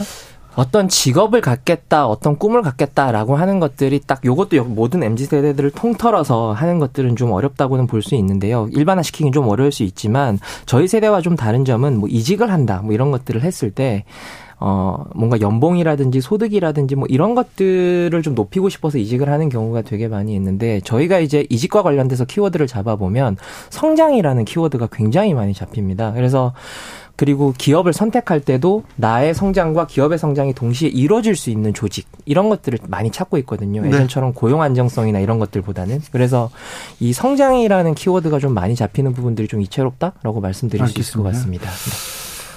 취업하기 되게 어려운 시기인데 네. 또 여기에 대한 고민도 좀 많죠. 아, 굉장히 많이. 어떤 있죠. 쪽에 취업하고 싶어 합니까? 옛날에는 뭐 좀 옛날에는 회사원 되겠다. 옛날에는 뭐 자영업자 뭐뭐 뭐 많았는데 네. 요즘은 어떻습니까? 요즘 혹시 그 기사로 많이 접하셨을 것 같은데 과거 몇 년 전만 해도 요즘 20대들은 다 공무원 되고 싶어 할 거야. 뭐 이런 이야기들 굉장히 공무원 많이 교사 많이 나왔죠. 네. 근데 공무원에 대한 어떤 취업 선호나 이런 것들 굉장히 많이 떨어지고 있는 추세고요. 최근에는 실제, 네, 실제로 많이 떨어지고 있는 추세인데 뭐 그게 급여적인 측면도 있지만 실제로 이 직업에서 나의 어떤 성장성이라든지 이런 것들을 좀 발견하기가 좀 어렵다. 미래 성장에 대해서는 확실히 좀 관심이 맞습니다. 네, 관심을 갖고 네. 있군요. 그래서 이런 부분들에 대해서 투자해 줄 수 있고 실제로 나도 좀 성과에 대해서 인정받을 수 있는 그런 조직에 몸담고 싶다라고 하는 니즈가 굉장히 커지고 옛날에는 있습니다. 삼성 가야 돼, 뭐 현대 가야지, 대기업 가야지 그런 선호도가 있었는데 지금도 그렇습니까? 지금 같은 경우에는 뭐 공학 쪽은 여전히 삼성전자에 대한 선호도가 좀 높은 편이긴 한데요. 예를 들면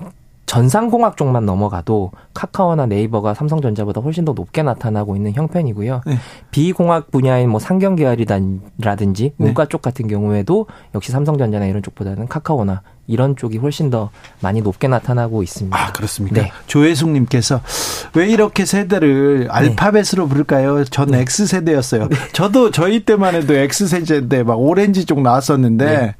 아, 네. 왜, 왜 이렇게 MG까지 왔어요? 저희가 이런 자리에서 항상 말씀드리는 게 이 세대를 너무 일반화시키지 않으셨으면 좋겠다라는 그렇죠. 네, 네. 말을 저희가 늘 말씀을 드리고 실제로도 좀 많이 이런 부분들을 경계하시면 좋겠다라는 이야기를 드리고 어 근데 이제 어쨌든 세대에서 어떤 보편적 코드를 좀 읽어내야 네. 실제로 기업의 마케팅이라든지 뭐 정책을 입안하시는 분들이라든지 참고는 할 수 있기 때문에 네. 다양성은 인정하되 그 안에서 보편적 코드는 좀 읽어낼 필요가 있어서 세대 연구는 생각은 하고 있습니다. 그런데요. 네. 음, 옛날에 욜로 욜로 그랬는데 요새는 네. 갓생 갓생 한다면서요? 네. 갓생은 뭡니까? 욜로가 한창 유행했던 게 17년도입니다. 아, 그래요? 네, 그래서 꽤 됐네요. 5년 전의 일인데요. 네. 이제 그때와 지금을 비교했을 때 저희가 감염병을 거쳐왔잖아요. 예. 이 불확실성이 너무 굉장히 커진 거예요. 그러다 예. 보니까 일상을 유지하는 게 너무 중요하다. 이 예. 일상을 유지하는 힘을 가지는 게 너무 중요하다라고 해서 욜로는 어떤 순간의 만족 이런 예. 것들이었다면 갓생은 사실 별거 아니거든요. 들여다보면 그냥 아침에 좀 일찍 일어나거나 뭐 물 2리터 마시기 뭐 이런 이런 것들인데 이런 일상을 유지하는 힘을 내가 좀 갖고 싶다라는 게 갓생 살기라고 보시면 될 것 같습니다. 갓생이요? 네. 살기 어려워졌나?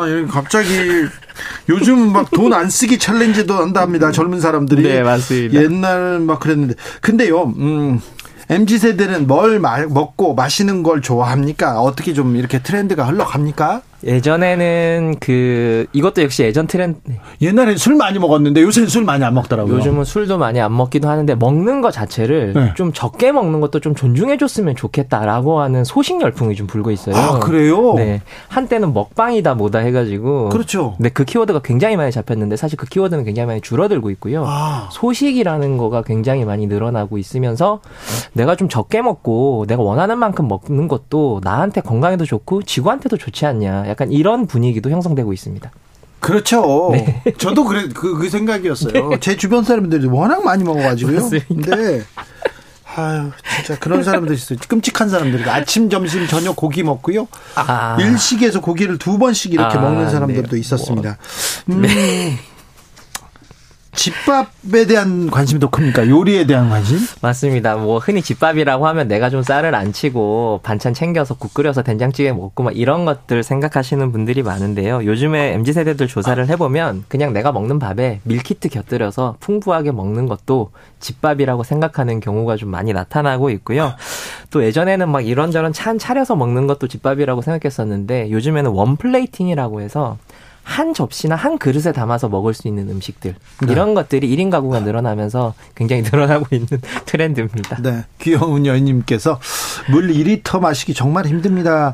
네. 1340님 좋은 술 조금 먹는 거 자랑 같아요 얘기하는데 네. 술도 이제 뭐 소주, 맥주, 막걸리, 뭐 폭탄 이런 거 안 먹죠? 네, 예전에 그 올해 2월에 원소주라는 게 런칭을 하면서 mz 세대들의 어떤 프리미엄 술 문화가 좀 화제가 됐던 적이 있는데, 아 그래요? 네, 이 소주가 15,000원 정도 하는 소주거든요.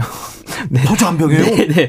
굉장히 비싼 소주고, 네. 그리고 최근에도 위스키 같은 것들 이제 하이볼로 많이 마시면서 MZ 세대들의 술 문화가 좀 프리미엄해지고 있다라고 하는 것들이 좀 많이 주목하고 계시고, 특히 저희가 좀 주목하고 있는 게 전통주 분야인데요. 국내 여행이 많이 늘어나면서 이 전통주를 만드시는 분들이 MZ 세대들이 그 지역을 많이 찾으니까 라벨이라든지 맛 같은 거를 좀 힙하게 좀 개량을 많이 하신 거예요. 그래서 고흥 유자주라든지 강릉 소주 이런 것들은 선물하기도 좋고 희소하기도 해서 MZ 세대들한테 올 한해 굉장히 많이 인기를 아, 얻었습니다. 그래요? 네. 어, 놀랍네요. 네. 네. MZ 세대들이 또 돈 모아가지고 명품 사는 거, 플렉스 이런 거 좋아하죠? 네, 명품 사는 것들도 굉장히 많이 좋아하기도 하고, 실제로도 저희가 조사한 거에 따르면 한 51% 정도가 좀 크고 작은 명품 보유하고 있다. 이런 것들 조사도 많이 나타났고요. 그 품목은 이제 화장품, 가방, 의류 순으로 나타났습니다. 그렇습니까? 네. 네. 그리고는 또, 또, 네. 한정판 네, 운동화. 네, 맞습니다. 아직도 좋아합니까? 어, 저희가 좀 이번에 조사를 하면서 놀랐던 게 나이키가 명품으로 잡힌 거에 대해서 저희가 좀 놀랐었거든요. 네. 보통 나이키 같은 경우에는 뭐, 적다면 적고 비싸다면 비싼 신발인데 싸다면 싸고 비싸다면 비싼 신발인데 이게 아무래도 럭키드로나 이런 고가의 한정판으로 많이 유명해지다 보니까 네. 명품으로 인식하는 비율들도 굉장히 저희가 높아진 것으로 확인이 됐습니다. 네. Z 세대가 가장 사고 싶어 하는 물건은 네. 빔 프로젝트 이런 네. 조사가 있던데 이거 왜 그런 거예요? 저희가 이제 가전 조사를 하면서 네. 이 인테리어 소품으로 가장 갖고 싶은 게 뭐냐 물어봤을 때 빔 프로젝트가 나타났는데 저희가 요 이전에 하나 말씀드리고 싶은 게 가전 조사를 할 때 흥미로운 조사를 하나 한 적이 있는데요. 가전 중에 너의 삶에서 가장 중요할 게 뭐일 것 같냐라고 물어봤을 때 네. 1위로가 나타난 게 뭐일 것 같으세요? 텔레비전. 텔레비전 같은 걸 생각하잖아요. 네. 저희 같은 기성세대들은. 네. 근데 냉장고가 1위로 나타나는 거예요. 냉장고요? 네. 냉장고 가 왜 1위로 나타나지라고 해서 저희가 좀그 인터뷰를 좀 세부적으로 해봤는데 나타났던 이유가 뭐냐면 냉장고가 뭐 식재료나 이걸 보관하는 게 아니라 집안에서 제일 큰 가전이라는 거예요. 그래서 사진을 찍거나 집안 분위기를 가장 결정적으로 미치는 게 이 냉장고라는 겁니다. MZ 세대들은 이 사진 찍는 거 이게 중요하구나. 그렇죠. 그리고 실제로 냉장고라는 게 뭐 그 삼성의 비스포크라든지 LG 오브제라든지 이런 것들이 등장을 하면서 나타난 변화인데 그러다 보니까 이 빔 프로젝트라든지 이런 것들이 틀어놓고 집안의 분위기를 결정하는데 굉장히 중요한 요소라는 분위기가 거죠. 더 중요해요? 맞습니다. 그래서 이 오라를 좀 만들어주는 나의 이 오라를 만들어주는 내 분위기를 좀 만들어주는 이그 가전들 이런 것들에 굉장히 민감하다라는 것들을 좀 저희가 이번 조사에서 좀 받아들일 수가 있었습니다. 확실히 기성세대와는 다른 특징이 있네요. 맞습니다. 조사해 보면 굉장히 좀 다른 코드들을 읽어낼 수가 있습니다. 소비도 좀 다릅니까? 소비도 굉장히 좀 많이 다른 형태로 좀 나타나고 있는데요. 뭐 예를 들면은 뭐 ESG라든지 이런 것들을 챙기는 것들도 실제로 많이 좀 등장을 하고 있고요. 네. 아무래도 좀 감염병이 좀 일어나다 보니까 직접 선물하는 것보다는 온라인으로 선물하거나 이런 것들도 좀 많이 등장하고 있는데 저희는 온라인으로 성 선물하면 야, 좀 성의 없다라고 생각하는 경우가 좀 아, 있잖아요. 그렇죠. 문자 보내고 네. 그러면 어른한테 어디서 감히 네. 그랬죠. 그렇죠. 근데 기성세대들은 그렇게 생각할 수 있는데 요즘 이제 Z세대들 같은 경우에는 어 이거 편하고 그리고 합리적이다. 네. 가격도 싸게 살 수 있으니까 라고 하는 것들도 굉장히 많이 어, 드러나고 있고 아무래도 또 2, 3년 동안 오프라인 경험이 좀 제한적이다 보니까 네. 이런 경험들을 좀 할 수 있는 이런 것들에 대한 네, 소비들이 많이 일어나고 있습니다. 김미경님께서 mz 세대 아들 요, 요리하는 것도 좋아요. 아무래도 유튜브 영향인 것 같아요. 얘기하고요. 김다음님, 음 저는 쉽게 호응이 안 돼요. 난 기성세대. 저도요. 저는 뭐 mz 세대 아들을 두고 있는데 네. 제가 아는 사람은 mz 세대가 아닌 것 같습니다. 맞습니다. 그 지금 방금 청취자분께서 말씀해 주신 것처럼 저희가 조사를 해봐도 가장 많은 그 아까 명품 쪽에서도 가장 많은 영향을 받는 게 유튜브로 나타날 만큼 네. 유튜브의 영향도 굉장히 크게 나타나고 있습니다. MBTI 네. 과몰입 네. 하는 저, 저, 저 진짜 MZ 세대들은 과몰입합니까? 아 이게 어느 정도 과몰입하냐면 혹시 기자님 아실지 모르겠는데 얼마 전에 CNN에서조차도 이 한국 기사 났어요. 네 한국인들 MBTI 너무 과몰입한다라는 기사가 날 정도로 실제로 네. 과몰입 많이 하는데요. 이 두 가지 이유가 있습니다. 아무래도 제가 앞서 설명드렸던 것처럼 자기 해상도가 좀 낮은 세대들이다 보니까 어떤 형태로든 누군가가 나를 정의해주고 선명성을 좀 높여주면 좀 반응하는 게 있고 네. 또 그 Z 세대들이 MBTI를 이야기하는 걸 보면 알겠지만 너는 뭐야 뭐 나는 뭐야? 너는 이래서 이래라고 하는 것처럼 이걸 가지고 대화하는 걸 굉장히 좀 즐기거든요. 아, 그러니까요. 저한테도 네. 젊은 친구가 MBTI를 물어보는 거예요. 네, 근데 네. MBTI 검사인데 제가 네. 싫어하는 MB와 검사가 있어가지고요. 저는 아예 아, 싫거든요. 그 물어보는 네. 것조차도. 네. 아, 네. 어, 좀 당황스럽네요. 아무튼 그래서, 어, 실제로 이 MBTI 같은 경우가 MBTI 뿐만 아니라 이런 성격 검사나 심리 테스트가 지난해 한 400개 정도가 나왔습니다. 굉장히 많이 나왔는데 대부분 요런 검사들이 다른 사람과 연결할 수 있는 장치들을 좀 많이 만들어 놔요. 아, 그래서 그렇군요? 네, 그래서 요걸 가지고 좀 놀 수 있게 많이 하고 있다라고 하는 게 트렌드라면 트렌드인 것 같습니다. 알겠습니다. 네. 젊은 네. 세대에 대해서 좀 공부해 봤습니다. 정은우 대학 내일 20대 연구소 센터장님 말씀 잘 들었습니다. 네, 고맙습니다. 정치 피로, 사건 사고로 인한 피로, 고달픈 일상에서 오는 피로. 오늘 시사하셨습니까?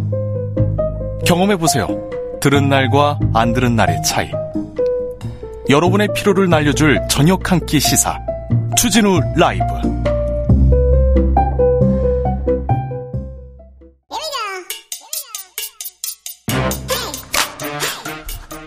뉴스를 향한 과학적 고민.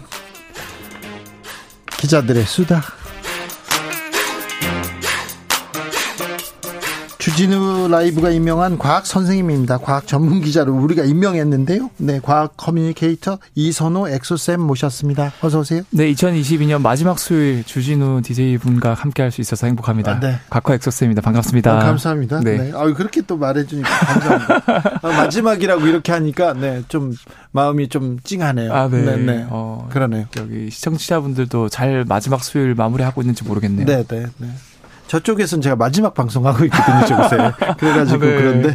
아, 쌤. 네. 자, 오늘은 어떤 얘기 해볼까요? 오늘은, 아, 이 세월도 이렇게, 어, 왜 이렇게 빠르게 지나갈까. 아, 빨라요. 네. 나이 먹으면 더 빨리 갑니다. 맞아요. 네. 오늘 딱 그걸 제가 준비했습니다. 아, 그래요? 왜 나이를 먹으면 먹을수록. 나이 먹으면, 어, 그냥 그, 뭐, 20대 때 20kg, 30대 때 30kg, 30kg. 이렇게 40kg. 그게 아니라요? 20대 때는 20km로 간다면 30대 네. 때는 30의 제곱, 그다음 40, 40의 거의 뭐 빛의 40, 속도. 네, 네, 계속 빨리 갑니다. 왜 그래요? 그래서 이게 괜히 그런 게 아니고 과학적인 근거가 있는 이야기인데 근거가 있다고요? 네네. 이게 연구 결과도 있어요. 예. 그래서 물리학적으로 인체의 변화를 들여다본 연구 결과가 있는데 네. 결론부터 말씀드리면 네. 이 나이 들수록 시간이 빠르게 느껴지는 이유는 이 객관적으로 측정할 수 있는 이제 째깍 째깍 이 절대적인 물리적 시간이랑 네. 우리가 주관적으로 느끼는 마음으로 느끼는 마음 시간이 같지 않기 때문에 그렇거든요. 아 그래요? 네. 그래서 우리가 어 10대든 30대든 70대든 하루에 24시간 30 이제 1분 1초 다 똑같이 우리가 받는다고 생각하지만 네. 우리가 느끼는 시간이 또 다르다고 해요. 아 그렇군요. 기억 뭐 제가 어디서 들었는데 이거 네. 잘못 들은 거군요. 기억력이나 네. 기억하는 게 나중에 이제 나이를 먹으면 기억하는 게 좀 적어져 가지고 시간이 빨리 간다 이렇게 얘기하는데. 어 그것도 같은 맥락이긴 아, 해요. 그래요? 그래서 제가 설명드린 거랑 결부시켜서 말씀드리자면 네. 여기서 말하는 마음 시간은 일종의 이미지들이거든요. 네. 우리 머릿 속에 뭔가 기억한다는 거는 사진으로 기억을 하는 건데 네. 어, 이제 정확한 수치를 기억하기보다는 그때 그 상황상을 봤던 이미지들을 기억으로 저장을 하고 있다. 예? 라는 게더 정확하다고 보면 돼요. 우리가 기억을 한다는 게. 네.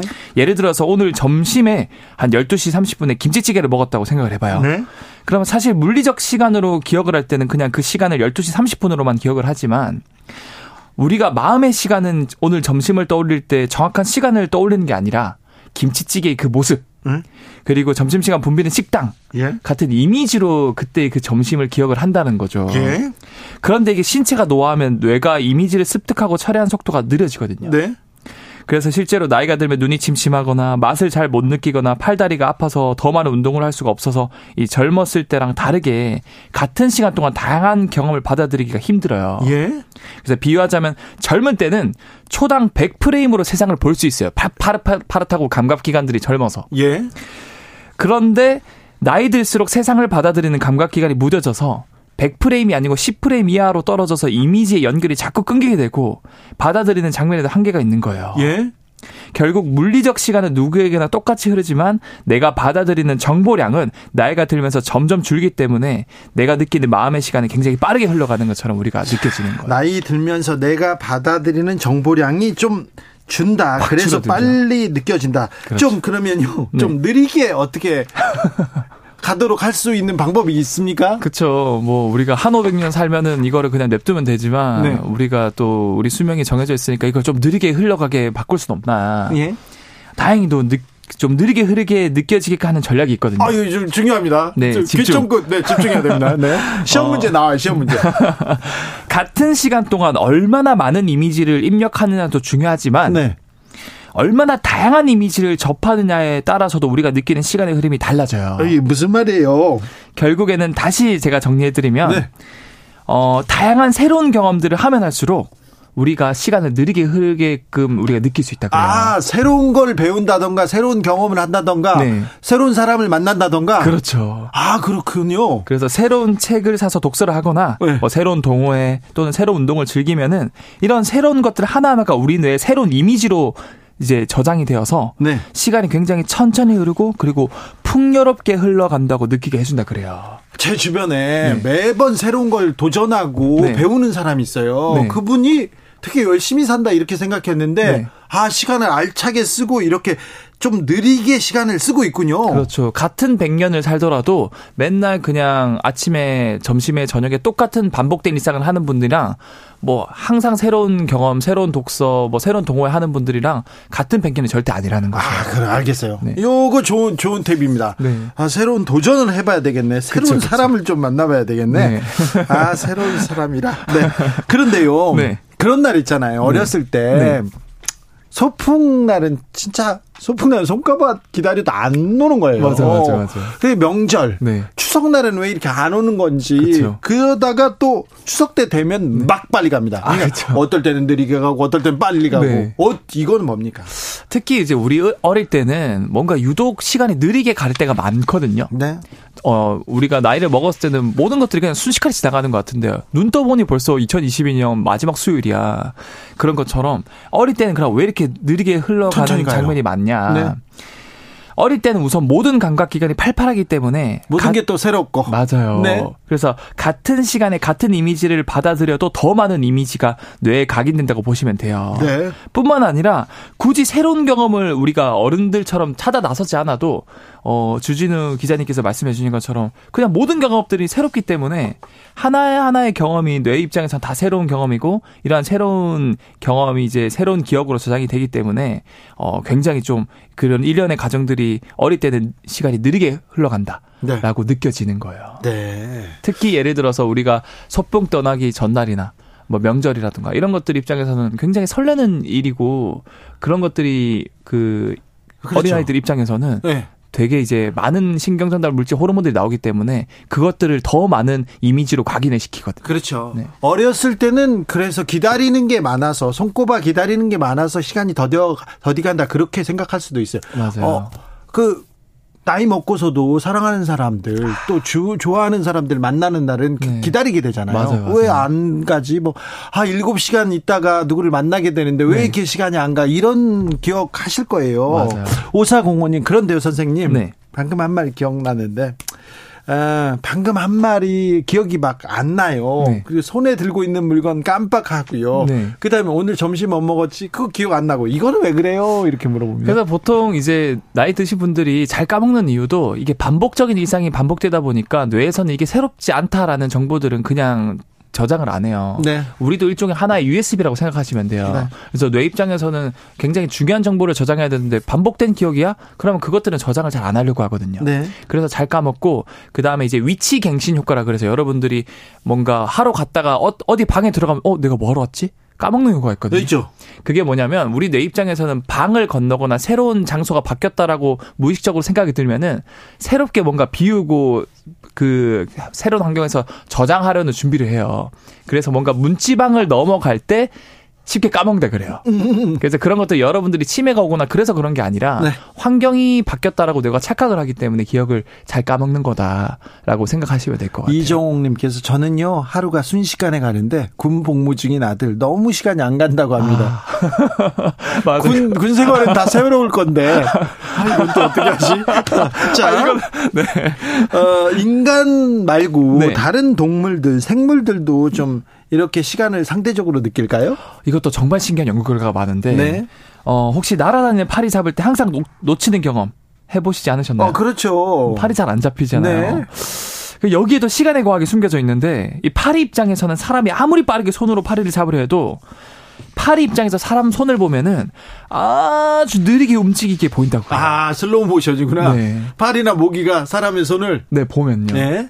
이게 왜 그러냐면 사람에게는 뭔가 우리가 보거나 감각이 전달될 때 신경세포를 통해서 신호가 뇌로 전달되는 속도가 수십 분의 1초 정도 된다 그래요. 예. 근데 이게 빠른 것 같지만 우리 파리 같은 경우는 이 전달되는 속도가 수십 분의 1초가 아니고 수천 분의 1초로 훨씬 빨라요. 네. 이 신경이 전달되는 속도가 사람보다 100배 이상 빠르거든요. 네. 이게 무슨 말이냐 하면 파리는 같은 시간 동안 굉장히 많은 정보나 신호가 뇌로 많이 빨리 빠르게 전달된다는 뜻이에요.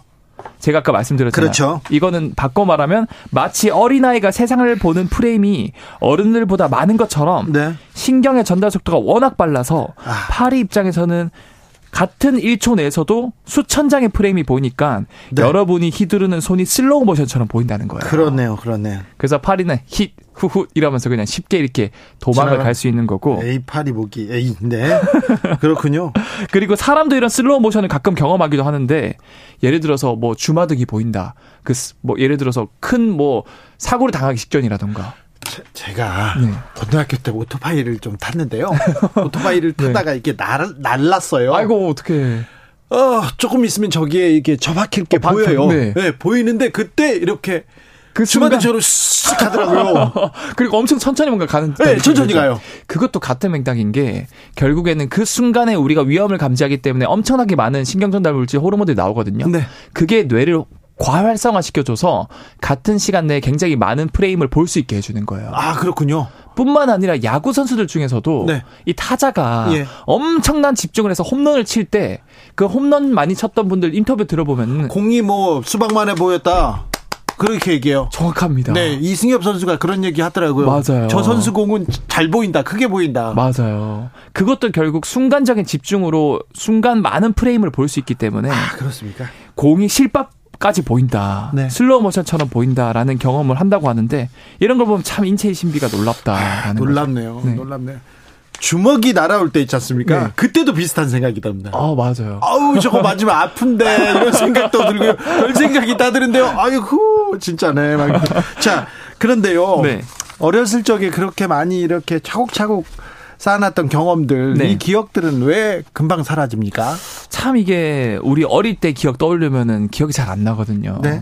특히 이제 3살 이전의 기억은 거의 기억 못하고 네. 4살에서 7살 사이에는 단편적인 기억만 나요. 네.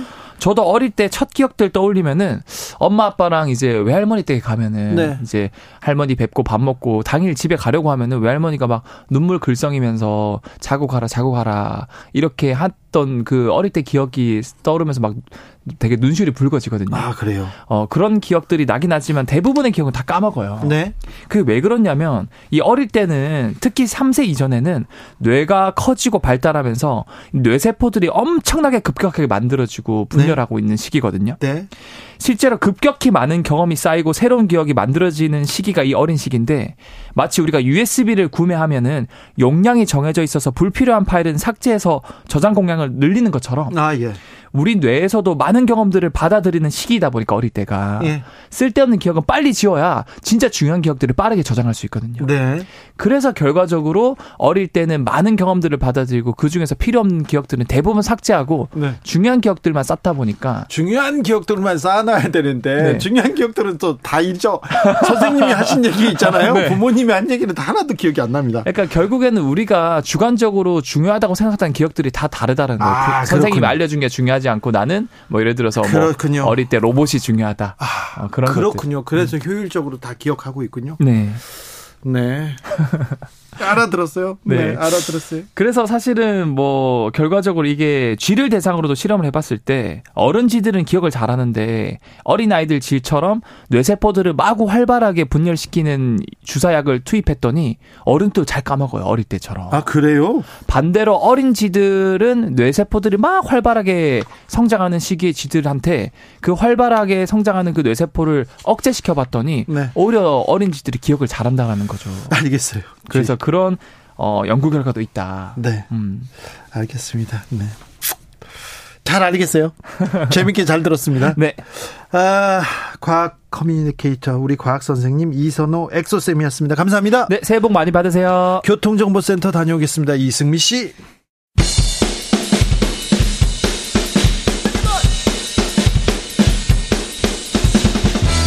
틱탁 틱탁 틱탁 현란한 입담의 환상 드리블 오늘 이 뉴스를 주목하라. 이슈 티키타카. 머리끝부터 발끝까지 핫이슈 더 뜨겁게 이야기 나눠봅니다. 청코너 최진봉 성공회대 교수. 네 안녕하세요. 최진봉입니다 홍코너 김병민 국민의힘 비대위원 네 반갑습니다 네 주말 주말 연말 다 바쁘셨죠? 네, 한 해가 얼마 안 남았습니다. 모두 건강 조심하십시오. 네, 교수님도 연말 바쁘시죠? 뭐 요즘 많이 안 바쁩니다. 방송이 많이 잘려가지고. 네, 또 그런 얘기 하지 마요. 네? 슬픈데 뭘 그런 얘기를 하고 계세요? 네. 교수님 우리 어떻게 하죠? 그러니까요. 네. 어, 예.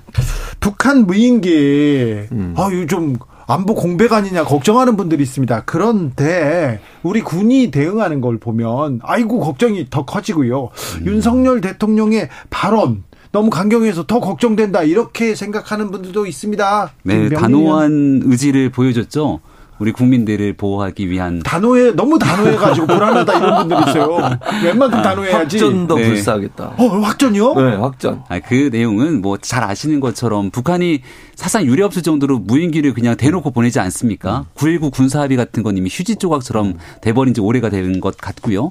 그러니까 여기에 대해서 지난번에 아마 기억들 하실 텐데 NLL 이람으로 북한이 탄도미사일을 발사해서 우리 대한민국 국민들이 경악하게 만들었고 그때도 마찬가지로 동등한 대응으로 NLL 이북으로 탄도미사일을 우리가 똑같이 대응 사격을 했던 모습들 기억하실 거라 봅니다. 이번 네. 무인기에 대해서도 마찬가지로 우리 대한민국 국민들이 어떻게 반응하는지를 아마 보기 위해서 이런 교란 작전들을 피는 거라고 보는데 여기에 똑같은 방식의 대응들을 하고 있는 거고 지금 북한이 노리고 있는 게 이런 거거든요. 윤석열 대통령 안보 불안 공백 있는 거 아니야라고 하면서 우리끼리 내적 갈등을 일으키는 걸 아마 즐기고 있을 텐데 우리가 지금 이럴 때가 아닙니다. 교수님 아니 북한이 보는 거는 북한에서 무인기를 보냈을 때 그걸 정말 잘 격추를 하거나 아니면 뭐 떨어뜨려 가지고 더 이상 작전을 못하게 하는 능력이 있냐 없냐를 보는 거예요. 아유, 우리도 보내는 게 아니고 아, 네. 그럼 저는 그렇게 생각해요. 네네. 그럼 북한이 볼 때는 야 다섯 대 보냈는데 또 헬기에서 백 발을 쐈다잖아요. 근데 하나도 격추를 못 시켰어요. 그러면 북한 볼 때는 야 이거 나만 저 또 보내도 아무 문제 없겠네 이렇게 생각이 안 들겠습니까? 그래서 저는 이 대응은 우리가 무인기를 또 보내는 게 문제가 아니라 북한이 우리나라에 무인기를 보냈는데 그런 만행을 저질렀는데 그 만행을 저지른 일을 우리가 정말 단시간에 제압하는 능력을 보여줬어야 돼요. 그게 저는 현 정부가 했어야 될 일인데 그걸 못 해가지고 지금 논란이 되는 거잖아요. 이게 이제 국민적 불안감이 커지는 거예요. 이게 무인기에서 다행 뭐 무인기인데 여기에 폭탄이라도 싣고 오거나 무슨 하약이라도 싣고 오거나 아니면 진짜 이제 전투기가 오거나 이러면 어떻게 할 뻔을 했어요. 국민적 불안감이 커지니까 대응을 적극적으로 해서 이런 무인기가 들어오자마자 뭐 격추를 시키든 아니면 떨어뜨리게 만들든 수단과 방법을 가리지 않고 해결해야 되는 능력을 보고 싶어 하는 건데 그런 부분이 없어서 아쉬웠다는 생각이 아마도 듭니다. 아마도 현 정부가 이 무인기를 격추를 못하는 부분이라면 문재인 정부의 대응에서는 가능했겠는가 이런 질문들을 아마 국민들이 할 거라고 봅니다.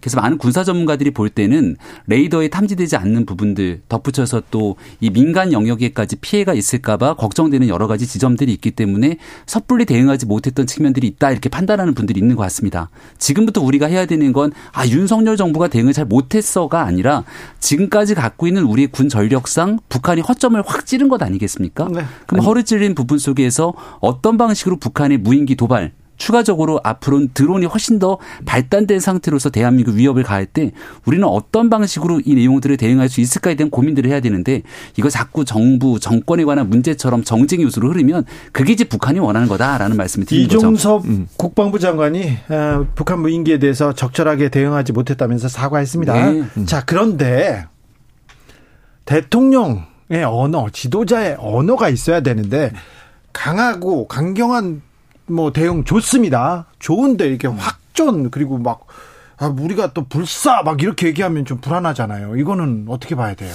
국민들께서 그렇게 많이 불안한 상태라기보다는 오히려 국민적 불안감을 대통령의 언어를 끄집어서 야당이 더 확전시키는 게 아닌가라는 생각이 들기 어렵거든요. 대통령이 하고 싶었던 메시지는 이거 뭐 전쟁을 확전시키자 이런 내용이 아닐 거라는 거 국민들께서 다 아실 거라고 봅니다.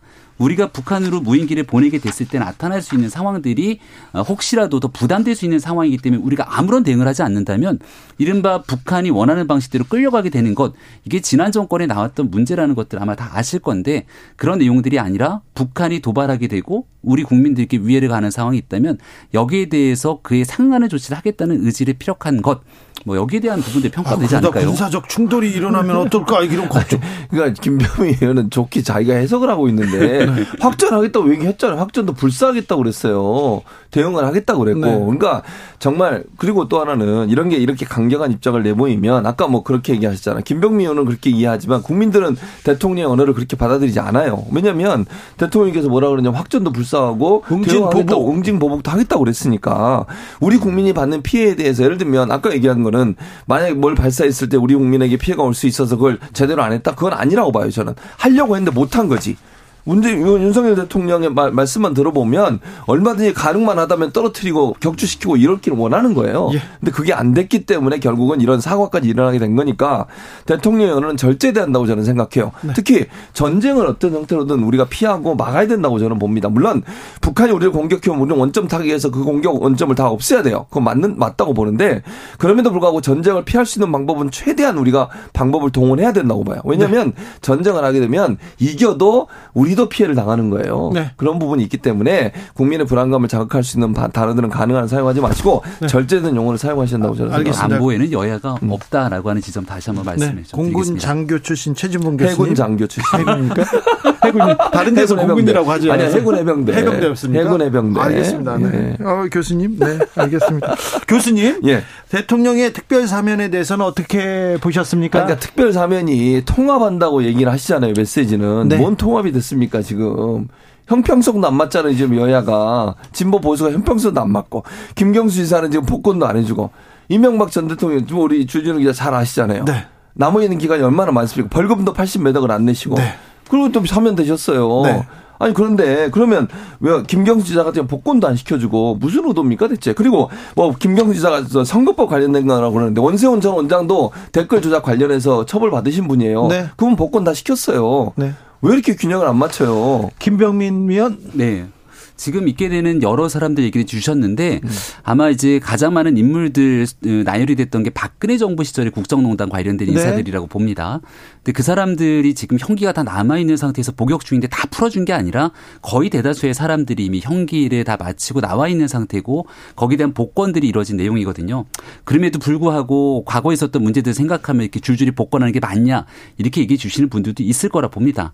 다만 전례 없는 일들이 이제 2017년도에 국정농단을 거치면서 일어났고 이미 거기에 대한 음 복역 등으로 나름대로 죄값을 좀 치른 부분들이 있다고 생각을 합니다.